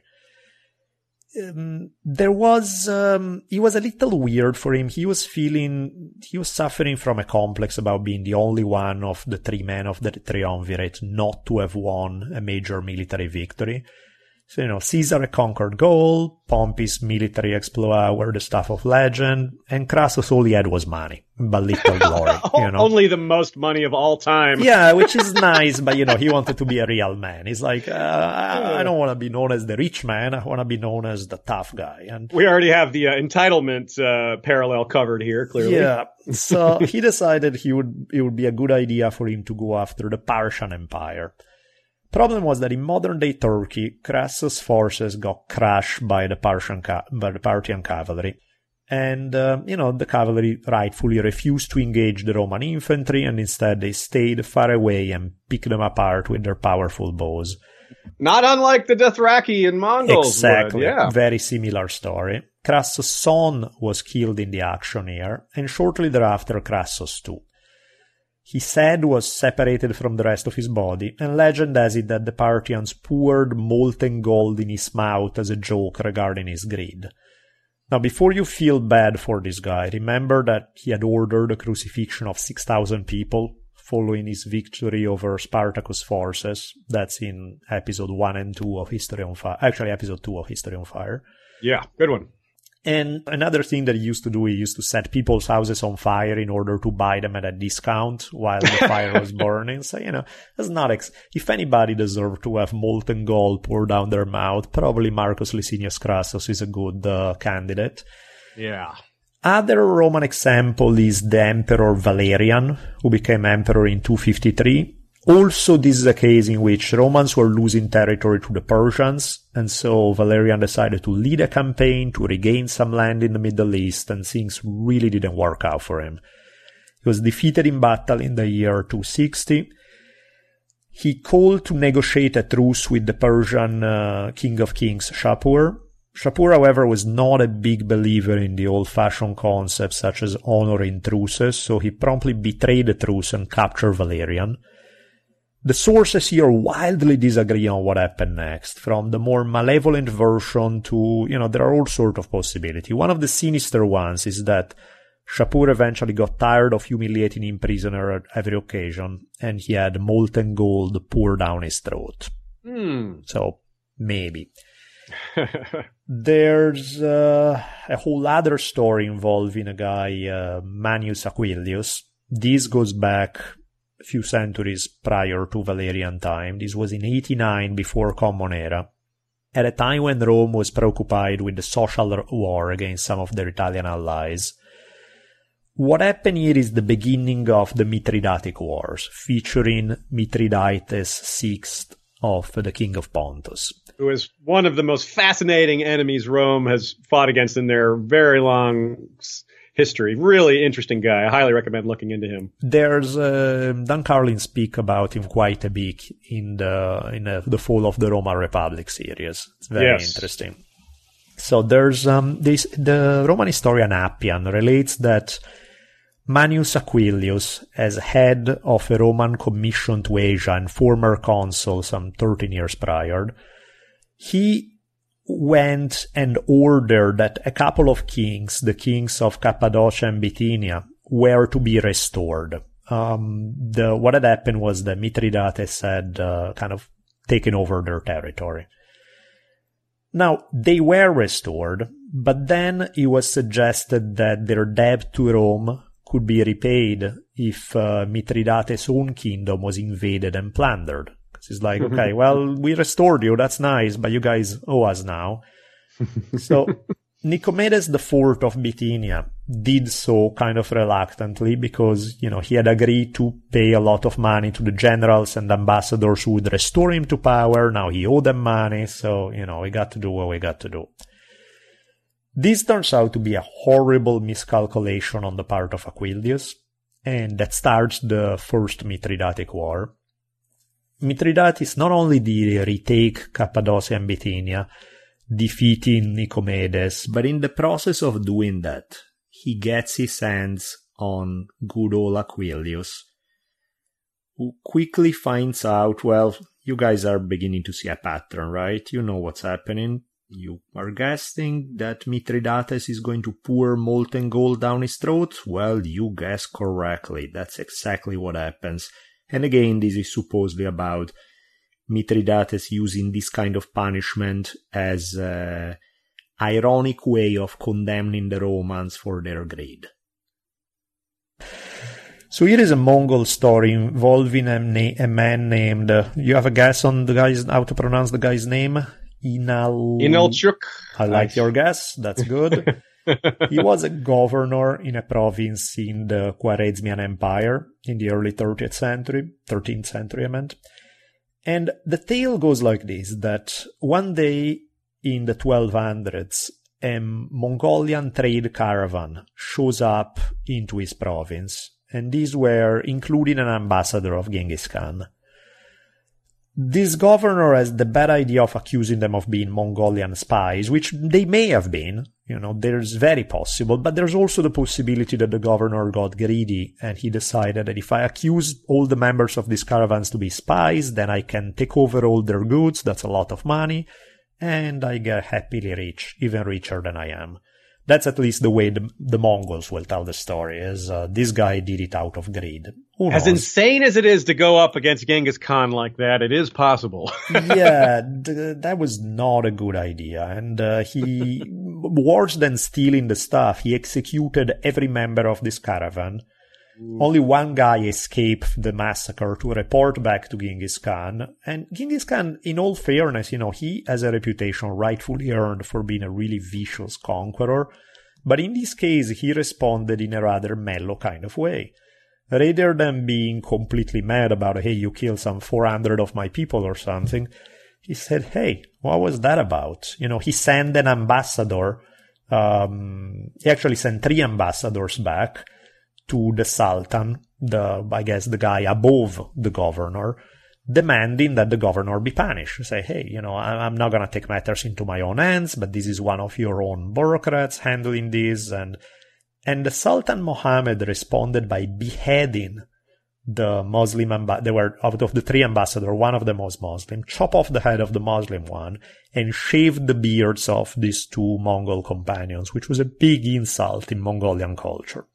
Yeah, it's very clear that they're just looking down on them. This is very much a you're just these, you know, backward steppe people. You know, I think that's a big part of it, and that's that's a very much a theme in Game of Thrones too. Yeah, and they thought that partially because part of their land was there was a big desert that would, they would the Mongols would have to cross to get here. They thought maybe they wouldn't be able to except that one day Genghis Khan and this man show up at their doorstep. This is the oh damn moment when the the Sultan realized maybe he should have had a more diplomatic approach. So, long story short, the Mongols will wreck the Khwarezmian Empire, will get their ha- hands on the very governor that has started the whole thing, and guess what they do? Yes, you guessed it. They start melting some gold and put it down his throat. And this all lines up with accusing him of greed. Yep. Right? They just said you just couldn't help yourself, and this is your punishment. And last but not least, there's an episode from the very end of the 1500s in Ecuador, where same story basically. Here we have a Spanish governor who has been cheating some of the local natives in the gold trade. So some of the Jivaro natives raided the settlement, captured the governor, melted gold, force fed him. Boom, there you go. So this team, you mm-hmm. know, when you see in Game of Thrones, uh, oh, this one character being executed via in this fanciful way via molten melted gold, same thing happened a lot in history. Yeah. What's neat too is that it's um, gold makes sense. It's, it's just as a, as a material, it just makes sense for this too. Not just because of the symbolism, but because it does melt easily. You know, it's it's uh it's soft. Gold is heavy and soft. It's, it's, it's part of why it's made into so many pieces of jewelry because it's kind of easy to do that with. So yeah, it's such a it fits in so well. Precisely.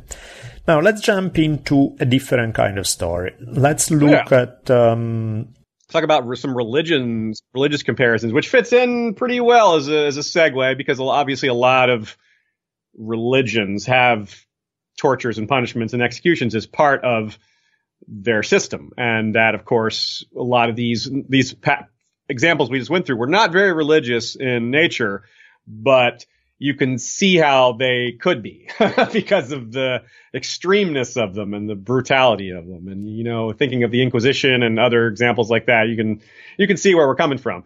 But we have a couple of specific examples that are close to Game of Thrones, in particular the High Sparrow and Cersei's Walk. Um, take it away, Daniele. You've got some, here's some names here that only an Italian can say right. I'm yes, there's uh, something I can actually pronounce for a change. That's very heartwarming. Uh, yeah, the High Sparrow is one of the key characters in um, in at least some of the seasons of the TV version of Game of Thrones. And, you know, history clearly doesn't lack example of popular religious preachers stirring up religious fundamentalism and gaining a tremendous following. For simplicity's sake, we'll just focus on a couple of them. One guy is uh, from my own hometown of Milan, my native city. Cardinal Carlo Borromeo. He was cardinal there between 1564 and 1584. And Borromeo had his good sides. You know, during a period of plague and famine, he contributed his own money to help feed thousands of starving people. There are a lot of things why people still to this day like him. On the other hand, to modernize, Borromeo was a disturbing figure since he was a hardcore fundamentalist, determined to dictate how everybody else had to live their life and use force if they refused to comply. So even some of his contemporaries didn't like him very much at that. So this is where the similarity with the High Sparrow being both a very popular figure among some people in the world of Westeros while being highly unpopular with others come in. Much like the High Sparrow in Game of Thrones, Borromeo had his own, what he referred to as Familia Armata, literally armed family, which was essentially his own private army of religious fanatics out to impose their brand of morality on anyone else. Author Andrew Graham Dixon said the following Borromeo saw sinfulness everywhere and envisaged his priests as an army of spiritual stormtroopers. Mm. He did this thing to separate men and women in church, otherwise they would look at each other, which was the first type of sin. Like most religious fundamentalists, he was pretty harsh regarding how women were, are, are dressed, going to hmm. church, mm. all of this kind of stuff. That certainly comes up in Game of Thrones as well. And just also to jump in, I'll say that the um, concept of his own private army, as you said, is there in the show. Yep. In the books, they give it a name. They're called the Warrior's Sons. The warrior is one of the aspects of God mm-hmm. in their belief system. So it's uh, it all fits very nicely. And speaking of fit very nicely with it, also Borromeo very much believed the idea that penance was the key to salvation. You have to confess ah. your sin and repent, which is yes, literally exactly what the High Sparrow and Game of Thrones does. Yes there's um, he was very intense in this process. He ordered these confessors to interrogate people regarding their knowledge, not only of their own sins, but other people's sins. Do, is any of them reading prohibited books? And you know, his list of prohibited books also includes some of the best Italian literature that there is out there, from Petrarca, Ariosto, Machiavelli, Boccaccio, you name it. And if his confessors decide not to question people about heresy, they, they would be excommunicated. So Borromeo mm. was really ruling with an iron hand and he wanted to turn Milan into a religious police state, basically. He even went so far as prohibiting most of the festivities that characterize uh, life in Milan at the time. Carnival need to go. Jousting need to go. Plays, dances, all of that stuff. And whatever people of Milan enjoyed had to go because it could lead to sin. So, you know, eventually Rome and Spain, which ruled over this area, had to intervene because too many people were upset and otherwise there would be popular uprisings. So Borromeo mm. had to backtrack a little bit. But Borromeo was constantly involved in this weird relationship with the Spanish ruler of the city, since in some cases, in order to get what he wanted, he would threaten to excommunicate them in other and, and, again that's very much a parallel with game of thrones right where we see the same dynamics where cersei thinks she can use the sparrow and then find out that the sparrow is emerging as a powerful political figure of his own and that you know that leads to a lot of the narrative in that part of the Game of Thrones story.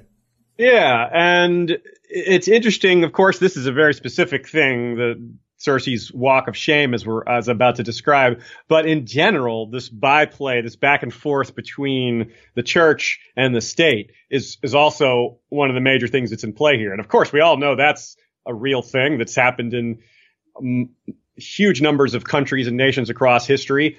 Of course, perhaps most relevant to a lot of us, um, as far as the most popular example of this is the the back and forth between the Catholics and the Protestants and the division of uh, Henry VI battles with the church and Henry I's battles with the church and all these different examples of, well, I want church people to, to be uh, under the same law codes and the church like no we punish our own people separately. So it's it's very much a power game back yep. and forth. And of course that's also at the core of game of thrones. So it's a good place to point out that game of thrones is built on what history has taught us in addition to all these fantasy elements yeah um, so let's talk about the walk of shame in game of thrones cersei's punishment she's the queen and she is forced to walk naked through the streets, which let me, is. Let me throw in one super quick thing. And oh, sure. I'll just throw it as a minor hint and then we jump into the walk of shame. Okay. There's a, speaking of the High Sparrow, there's another guy who may fit the example of the High Sparrow even better than Borromeo. It's a guy named Girolamo Savonarola. I'm not gonna go into too many details First, because we're gonna go into the walk of shame, but also I wasn't planning to anyway, because I actually want to do an episode about his life, so I will cover, I don't wanna give too many spoilers right now, but let's just say that the parallels between him and High Sparrow are so uncanny that I really think that he was the model for the High Sparrow in Game of Thrones.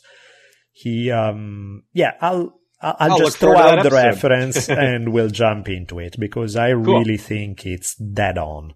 All right. So basically the idea of a walk of shame like this is to destroy the myth of power. You know, a lot of what, uh, what we believe power lies. That's a, it's a riddle asked by the character Varys in the Game of Thrones. He says, why does power reside where we think it is? It's a riddle about power. He asks, if three different powerful men order someone to do something, who do they listen to and mm-hmm. why? And in this is in this case, a person who is in a society like this, or really in any society, if you're someone that is revered and thought of as powerful and having a lot of authority, seeing them naked with all their wrinkles and you know maybe a little chubbiness here and there and all their just their flaws exposed and the shame and the indignity of of walking through the streets and being insulted and having food thrown at you. It's really hard to look at a person like that afterwards and, and fear them and to think, yep. consider their authority. It, psychologically, it mm-hmm. just, it destroys that. So it's, it's different than execution because of course that person's authority is gone when they're executed also, but it, it's a, it's, um, more of a way to punish them while they're still alive. You know, it's just, execution is just so simple. Right. So, yeah, this is not so much about killing. This is about reducing the authority, the kind of embarrassing, and that's why the walk of shame, right? It's the idea of yeah. instilling a sense of shame associated with this person to make sure that they will not be able to uh, be taken seriously afterwards. Now, that really doesn't work in Game of Thrones because despite the walk of shame, Cersei will emerge even more powerful than before but that is at least the, the stated goal of the walk of shame. Want to give uh, real quick an example of uh, like where does it come from in history? Oh yeah, um, we have a great example, and that George specifically cited himself, which is Jane Shore. Mm-hmm. She was a mistress of King Edward IV. Uh, Edward IV is Edward the Longshanks is the one betrayed in Braveheart. Uh, yep. Somewhat, you know, not entirely accurately, but the gist of it's there. He was a real piece of work, that guy, but also smart and, and powerful. She did her penance in 1483. Mm-hmm. Uh, after Edward died, his bro- brother Richard III was someone uh, she conspired against. So he took the throne, and he didn't like her for that, for what she had done to try to stop him from rising to power. So he had her arrested and, of course, had her do this walk of penance. Commonly this kind of punishment was reserved for what, they called harlotry, which is basically prostitution. Mhm. Because of course, in these days, prostitution prostitution was very frowned upon, um, and it was punished thusly. So you can also see why, since a lot of sex workers back then were treated really poorly, having a person of power given the punishment reserved for this lower walks of society, you can see why that would really undercut her authority and be, be a real punishment for someone who's proud. And this is reflected in Game of Thrones as well, as Tywin Lannister had his father's mistress march through the streets the very same way, which is kind of a, you know, uh, supposed to be a bit of it coming back to bite him, you know, because his daughter ends up doing the walk. Of course, he's not alive to see it, but it's still sort of poetic. Yeah, there's some foreshadowing there for sure. So yes, that's for the Walk of Shame, rather powerful moment in the Game of Thrones narrative.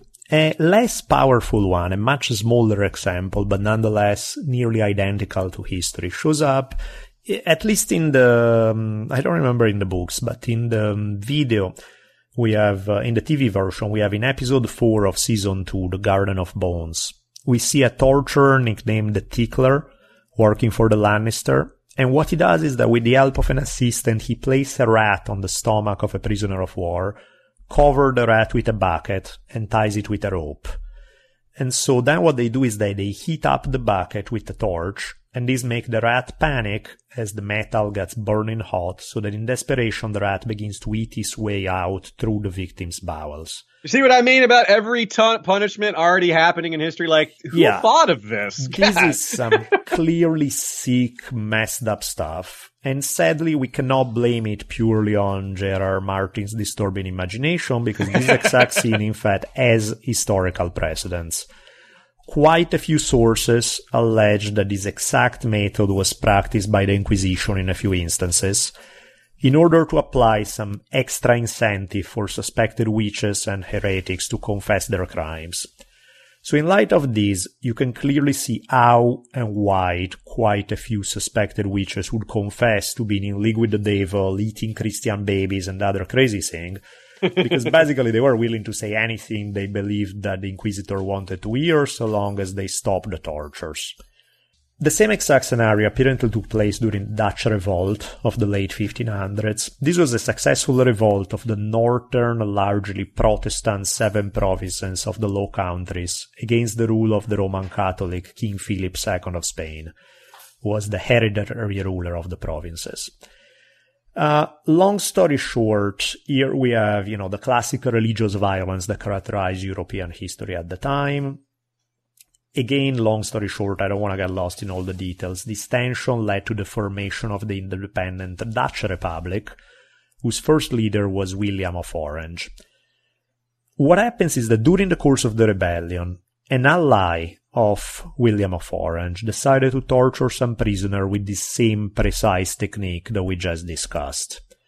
And because rats are gross and they freak everybody out, he was not the only guy who think this. There's Catholic writers tell that the cells in the Tower of London were intentionally allowed to partially flood so that rats would be coming in from the river, entering and munching on the prisoners chained there.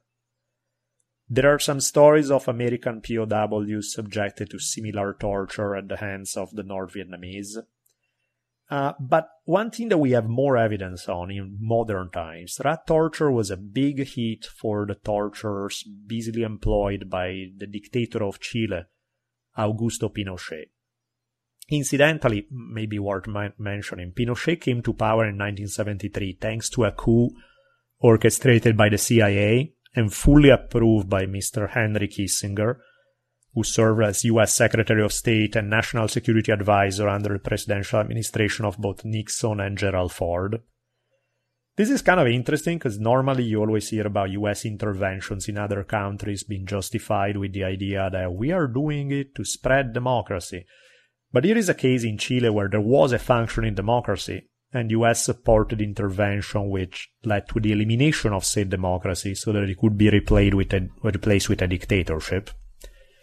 In any case, before we get lost in the disturbing history of Latin America in the 1970s, let's go back to rat torture. Oh yeah, because that's a lot less disturbing. Yeah. Yes, clearly. Uh, you know, basically, Pinochet's men would pick suspected dissidents and regularly torture them so that they would name other opponents of the regime. And if they weren't enthusiastic about betraying their friends, then rat torture was one of the tools employed to raise their level of enthusiasm. The way they did it was slightly different from the Game of Thrones version. In the version in Chile, they would insert a tube into the prisoner's anus or vagina and then push a rat down the tube hey, you know, some people do that. I thought some people did that for fun using a gerbil. This yeah, is how does it goes from torture to, to pleasure and just a slight change of rodent type. That's what I heard. And uh, they did the same thing in Argentina against their own political dissidents. Uh, in, by the way, Kissinger took a similar line as he had toward Chile when the Argentina military toppled the elected government of Isabella Perón in 1976. So, I mean, this part of the story gets really ugly because uh, this is a it's modern. It implies, you know, we're talking about the 1970s, not that long ago. Hell, I was born yeah. in the 1970s. That's Me disturbing enough. And so, you know, yep. rather ugly tale. But in any case, so these are modern examples of something that shows up in Game of Thrones and was done uh, by American allies in this case rather frequently during the 1970s in Latin America.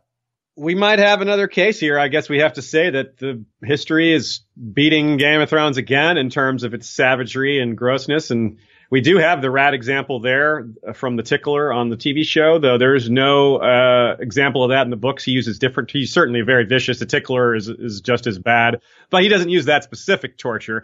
But we do have a sort of a parallel with Theon in the dungeons of the Dreadfort uh, at the you know at the hands of House Bolton, and occasionally a rat runs through his cell and tries to eat a part of him, and he allows this to happen so that he can capture the rats and eat them, and. Yes, uh, indeed. And so. then he's later punished because for this because the rats belong to Lord Bolton. gross, gross, gross. Very nasty. All those rats belong to Lord Bolton. He has no right to eat them. Yeesh. Okay, you thought that we are done with the disturbing stuff. Hey, we're talking about Game of Thrones and history. Disturbing is the name of the game. So, mm. the early on in the Game of Thrones narrative, one of the other moments that got people freaked out in those uh, questioning their life choices about do I want to keep watching this stuff or not was the Red Wedding the Red Wedding, you know, you have this scene of these people being invited, supposedly by their allies, at this celebratory dinner, which turned murderous where one side falls on their supposed friends and just kill them all in rather brutal fashion. Again, this is not just Game of Thrones, this is history as well. There are a few examples of this. Um, want to start mentioning a few the ones from British history, and maybe I'll take the San Bartolomeo massacre. Sounds good. Yes, some of um, my regular listeners will be familiar with some of these comparisons. The Red Wedding is one of the most discussed events within the series in terms of historical comparisons, but a lot of people still haven't heard them. The, as you say, there's two Scottish events that particularly inspired this event, but there's others. But the Scottish ones maybe are the ones most people are most familiar with. The Black Dinner is one of them, and of course the name is very familiar in that term in that sense. This is around 1440, and we have 10 year old King James II. Of course, this is a familiar situation from Game of Thrones fans who know that 10 year old kings don't have a lot of power and they're usually ruled by their advisors.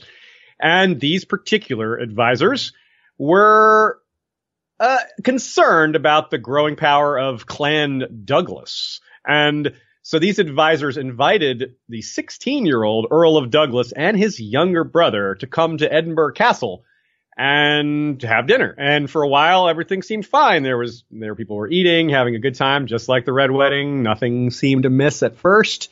But then the end of the dinner, somehow a severed head of a bull, which is the bull was the symbol of Clan Douglas. So that's rather symbolic, isn't it? this yes. is kind of like the music Rains of Castamere starting to play. It's like the symbol for the, you know, the horror show to begin. And moments later, the two friends, the 16 year old Earl and his younger brother were dragged outside and this is these are James's friends, so it was it was awful for him too. Even yeah. though, uh, so this isn't like Lord Frey afterwards being, "Ha ha, I got you." This is like, "What have you done?" Right. And so these two were given a mock trial and had their heads cut off. But the other similar one is we have a Captain Robert Campbell. This is the Glencoe massacre. He and 120 of his men were given hospitality at Clan MacDonald's castle. Now, hospitality guest right is a very important concept in the world of Game of Thrones. It's a huge taboo to break guest right. It's as bad as treason or killing your own family members. It's it's it's as bad as it gets as far as taboos in Westeros. And this is where we see another red wedding parallel because one of the things that's important in the red wedding is it's not just the slaughter of the northern nobles and the northern king who are at war with the south in Westeros. It's most of their army too.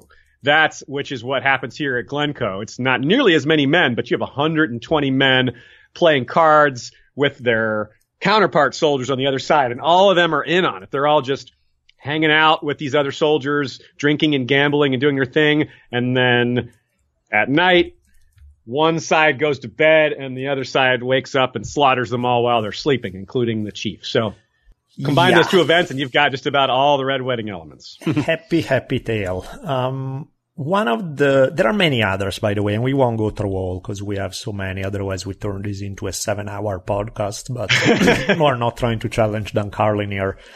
The, but there's one that I want to mention real quick. And again, this is another one like the Savonarola story I was telling you earlier that I will just hint at really briefly because I do want to dedicate uh, either an episode or a couple of episodes to this story.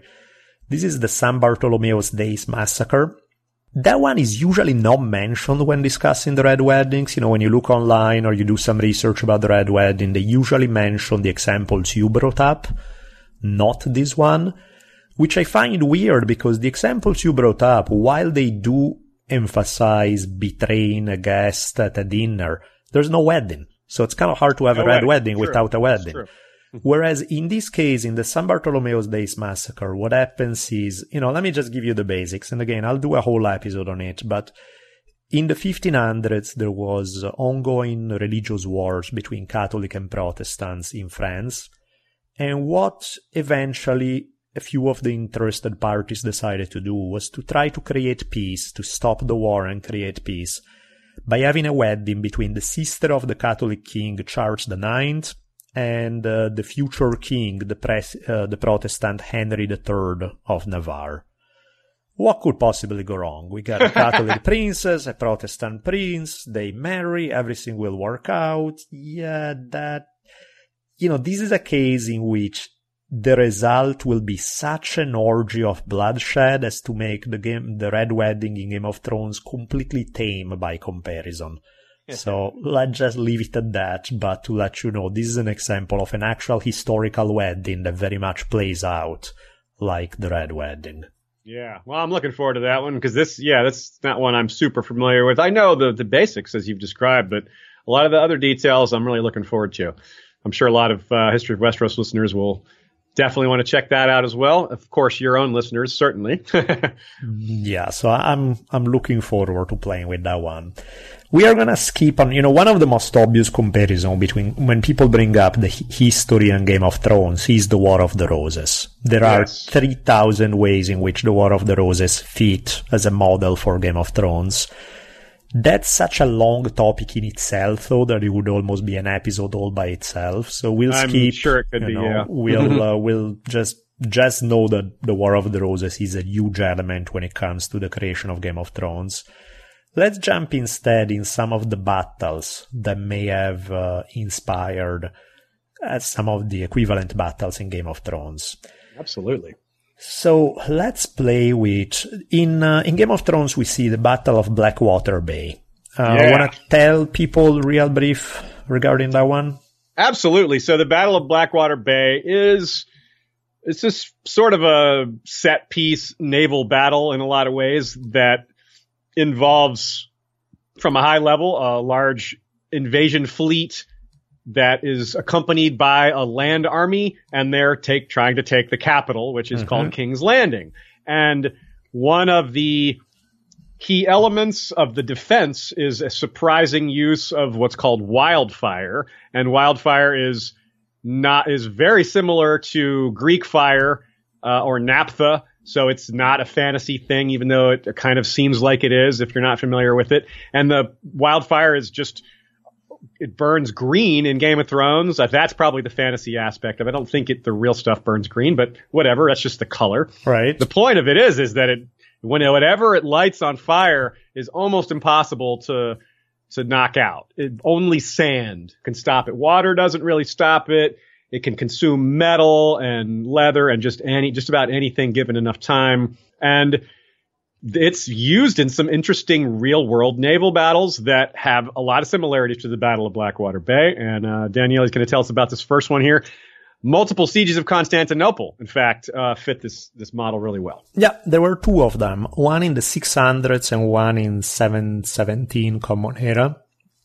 Now, the key participants in the story. On one end, we have the Byzantine Empire, which is what survived from the Roman Empire after the West suffered a series of invasions and for all intents and purposes stopped being an empire and turned into a bunch of separate kingdoms. The Byzantine Empire, on the other hand, also known as the Eastern Roman Empire, survived the problems that crippled the West between the 3rd and the 5th century and lasted many centuries afterwards. Their capital was Constantinople, also known as Byzantium, also known as the modern day city of Istanbul in Turkey. Uh, on the other side, if the Byzantine are one of the characters in our story, the other side we have uh, the Umayyad Caliphate. The Umayyads were one of the early uber powerful Muslim caliphates that emerged after the first Muslim civil war, and they had their base of operation in Syria but they quickly created a large empire that would include the Arabian Peninsula, much of the Middle East, North Africa, and even push into Spain. So from very, very early on, they had their eyes on the Eastern Roman Empire. Some of the key regions that the Umayyad came to control, such as Syria and Egypt, were taken away from the Byzantines. But, um, you know, even before the Umayyad Caliphate had come into existence, Muslim forces had uh, beaten the Byzantines in a naval battle, and once the Umayyads emerged as an independent power, they made it clear that they wanted to completely vanish the Eastern Roman Empire and conquer it all. So they started attacking their possession in Africa, Sicily, and a few other places. Uh, long story short, I'll cut some of these details, but when in the 600s they try to make their move against uh, Constantinople itself, the, um, the Byzantines responded by using a devastating new weapon that would become known as Greek fire. Supposedly was invented by a Christian refugee from Syria and uh, much like the Game of Thrones wildfire, the Greek fire burned even in water, with the exact same result. Incidentally, no one knows exactly how Greek fire was made. You know, as you may imagine, the creation of the formula for Greek fire was a state secret under pain of death. So there's a lot of speculation and debate regarding how exactly they did it. Probably with sulfur, possibly naphtha, pine resin. There are all sorts of theories regarding it. But whatever be the case, it allowed to crush the Umayyads' attempt at invading. And uh, the Umayyads were not to be, they didn't take no lightly. So they tried again in 1717. Let me jump in just for a second to say, just like Greek fire being a state secret, Yep. So is wildfire. The the order of the alchemists in Game of Thrones are responsible for making it. They they revere it. They call it the substance, and they are both they very carefully guard the secret of it. In fact, don't even allow some members of their order to work directly with it. You have to like rise up with the ranks to learn these secrets or even to touch it or well not directly touch it no one touches it yeah directly. that's I mean, a bad touch, idea. Yeah touching things that are in it. Metaphorically speaking touch it yeah, or touching things that it is in rather but yeah same thing. Yeah. Anyway so there's a second siege of byzantium as well where this stuff comes up again huh? Yeah and basically it's a carbon copy of the first one. We know we have again a powerful invading navy that gets stopped precisely through the use of greek fire Now, this is a case where I really think that I don't remember seeing an interview with George uh, R. R. Martin saying that that's where he got the idea, but it seems pretty obvious that this is not a coincidence, that this is, uh, you know, there are cases where it's like, huh, maybe he saw this and he was inspired. Other cases where it seems so obvious. I think this is one of the obvious ones. I agree. It's, it's, it's almost impossible for him not to be aware of these things given how much he's a student of history himself. So yeah, even if he didn't specifically try to make this parallel, it might be a subconscious one or just, yeah, just borrowed a few things. Who knows? But I agree that it has to be part of his his thinking. Yeah, because for example, the use of fire. There was an episode of History on Fire where I did uh, uh, the Pirate Queen episode, where I tell the story of Ching Shih, who in the early 1800s, she herself used uh, fire boats. You know, mm-hmm. these boats set on fire by her enemies, curiously enough, to send against her, but she's able to turn them around and use them against their enemies, setting their fleet on fire. You know, that could be one of the stories where you say, huh, maybe Martin was inspired by this, but that one, the parallels are a little thinner. The one with the siege of Constantinople is so obvious that I don't think it's, um, I don't think it's a case of maybe. I think that's pretty definite.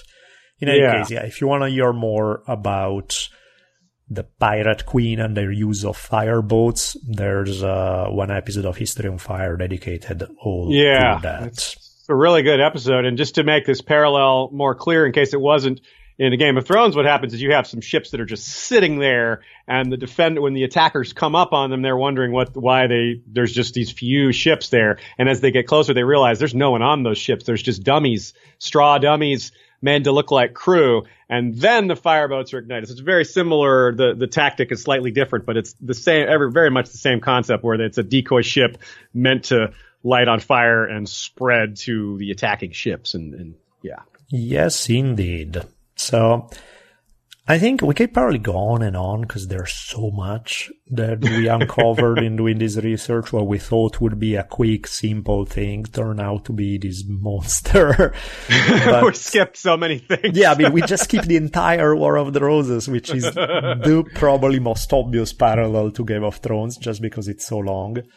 So yeah, I think lesson number one, as you hinted at multiple times, is that as nasty as Game of Thrones get, real history is as nasty or nastier a lot of the time, where there really is nothing that came from uh, Martin's fantasy that yeah, you don't find a parallel to some degree in history.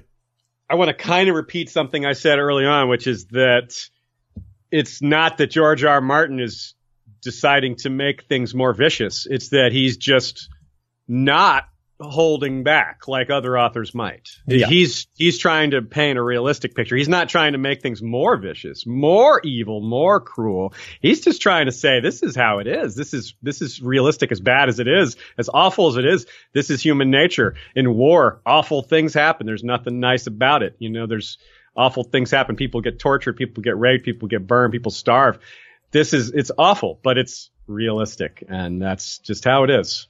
We're all lucky that we don't have to deal with these things ourselves. Yes, he clearly has a particular taste for putting the focus on those aspects of history. Because, you know, occasionally a few minutes go by in history without people torturing each other. So that's, you know, occasionally yeah. some nice things also happen. Yeah. I'm I'm, pre- I'm preparing a uh, a panel for a convention I'm going to. We're going to talk about to a Game of Thrones convention where we're going to talk about the happy moments in Game of Thrones, and I've joked around that it's going to be a very short panel. right, it's about three and a half minutes, right? Yeah, I'll sit down and be like, "Okay, everyone, welcome to the happy moments in Game of Thrones. Uh, there are none. Uh, see you guys later. Yeah, basically that's how it works. no, I'm exaggerating, but it's fun. It's it's there's not a lot. yeah. Cool, man. Well, that was fun. We got to fun, do a yeah. quick run through, actually not quick at all, a long run through the uh, historical examples and relating to Game of Thrones.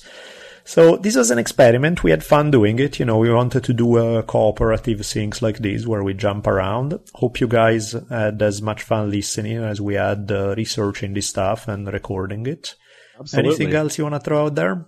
Yeah, certainly. Um, also to echo what I said at the beginning, um, if you all listening have examples that you think we should cover and some other time, maybe individually, maybe we'll collaborate again. You never know. Um, definitely send them our way, either to either of our shows um, or both. And maybe things that we missed or maybe something we got wrong here. That's always possible. You know, you can't get everything right.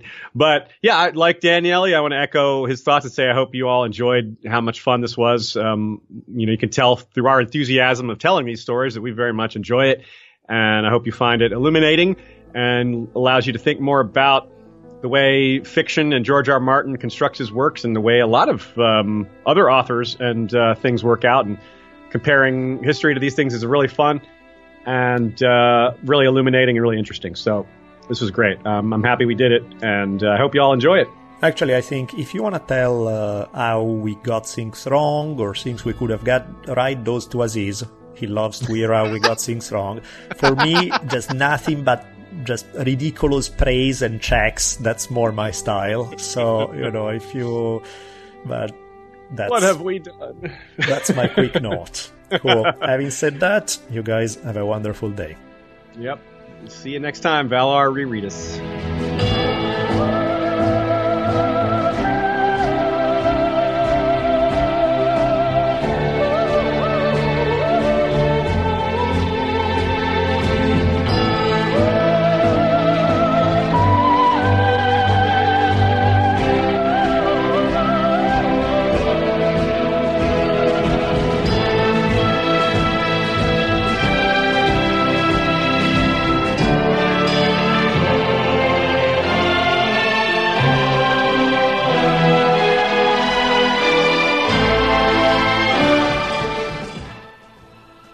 Hope you have enjoyed this episode. Now, a couple of things regarding what's coming up. Next two episodes, I think, I'm not positive because I'm still working on them, but I believe I will be covering, I'll be doing a short series of two episodes about gladiators in ancient Rome. That's, I'm deeply immersed into the research. I should be getting it done soon, so hopefully that's what the next two episodes are about. Beside news about upcoming episode, I want to give a big thank you to Mark Blanchett, or I think he's Blanchett, I'm not sure, for sponsoring History on Fire on Patreon at the $50 level. The prize is to have your name horribly mispronounced with an Italian accent, so thank you, Mark. Also, as usual, big thank you to anyone who has been using the History on Fire Amazon link. Thank you, thank you, thank you. Also, big thanks to the companies that have sponsored this episode. Specifically, thank you to Vincero. Um, these guys make very high quality watches for quite affordable prices. So if you like the fancy looking watches but you don't like to spend a ton of money, these guys are your friends. I gave one to my stepfather as a Christmas gift, worked great. Apparently not just for him because these guys have over 5000 5-star reviews they offer free first class shipping and have a two year warranty. So if you're even remotely thinking of buying a watch, visit getthewatch.net today to check out what Vincero has to offer. And if you use the promo code HISTORY, you'll receive 15% off on their already fairly low prices. So check them out at getthewatch.net and use the code HISTORY. Also, thank you to Flaviar, that is sponsoring us for four consecutive episodes. Flaviar is the world's largest online club of spirits enthusiasts. I just received one of the theme tasting boxes that they send to their members. Uh, basically, the box is so that you can try different spirits before deciding whether you want to buy or not a full size bottle. Super high quality stuff. I absolutely loved it. In addition to that, members get access to a digital home bar, access to their vault, which holds a selection of rare and hard to find spirits, exclusive Flaviar private bottlings, access to live events where they bring together members, distillers, and other spirits enthusiasts, plus access to the Flaviar app. Normally, it's not easy to have access to Flaviar because there's so much demand, uh, but they have arranged priority access for History on Fire listeners, so you can skip the waiting list and go to flaviar.com forward slash exclusive and use the coupon code HISTORY. Again, that's F L A V I A R dot com forward slash exclusive. Speaking of companies whose products I've tried and I've loved very much, thank you, thank you, thank you to Blue Apron. Not only because they sponsor us, but because every single week I get my three meals from them and they are so good. Between here and February 26, Blue Apron is teaming up with Whole 30 to bring you delicious recipes. The menu will feature two Whole 30 approved recipes each week. Normally, Blue Apron offers 12 recipes each week that you can pick from, and customers typically choose either a two recipe or three or four based on uh, what best fits their schedule. Blue Apron is treating History on Fire listeners to $30 off your first order if you visit blueapron.com forward slash on fire. Again, you can get $30 off with free shipping if you go to blueapron.com forward slash on fire. Blue Apron, a better way to cook. The two companies that have had my back from day one, Onnit and Datsusara, can't talk good enough about them. Not only, I mean, in every possible way. I know the CEO of both companies, and they have both very supportive of my work. Since before I even started History on Fire, in some way, who knows whether there would even be a History on Fire had it not been for their support. And on top of it, they make great stuff, so that's not a bad gig. Check out onnit.com forward slash history. That's O-N-N-I-T dot com forward slash history, where you'll receive an automatic discount on a whole array of supplements. In addition to the supplements, Onnit carries workout gear, clothing, special foods. There's very, very wide array of products. I like so many of them. Go check them out. And Datsusara with some beautiful hemp gear. Their textiles are amazing. Both the bags, whether you are in the market for backpack, travel bags, whether you want a piece of clothing like the hoodie that I'm wearing right now. My wallet is a Datsusara, um, is Datsusara hemp gear. The, they are even making uh, harnesses for, for dogs made of hemp. Super high quality, great customer service you shall not be disappointed. Go to dsgear.com. Check them out. As usual, if you didn't catch the above websites, the links are in the episode notes at historyonfirepodcast.com. Having said all that, I wish you a wonderful day until the next time.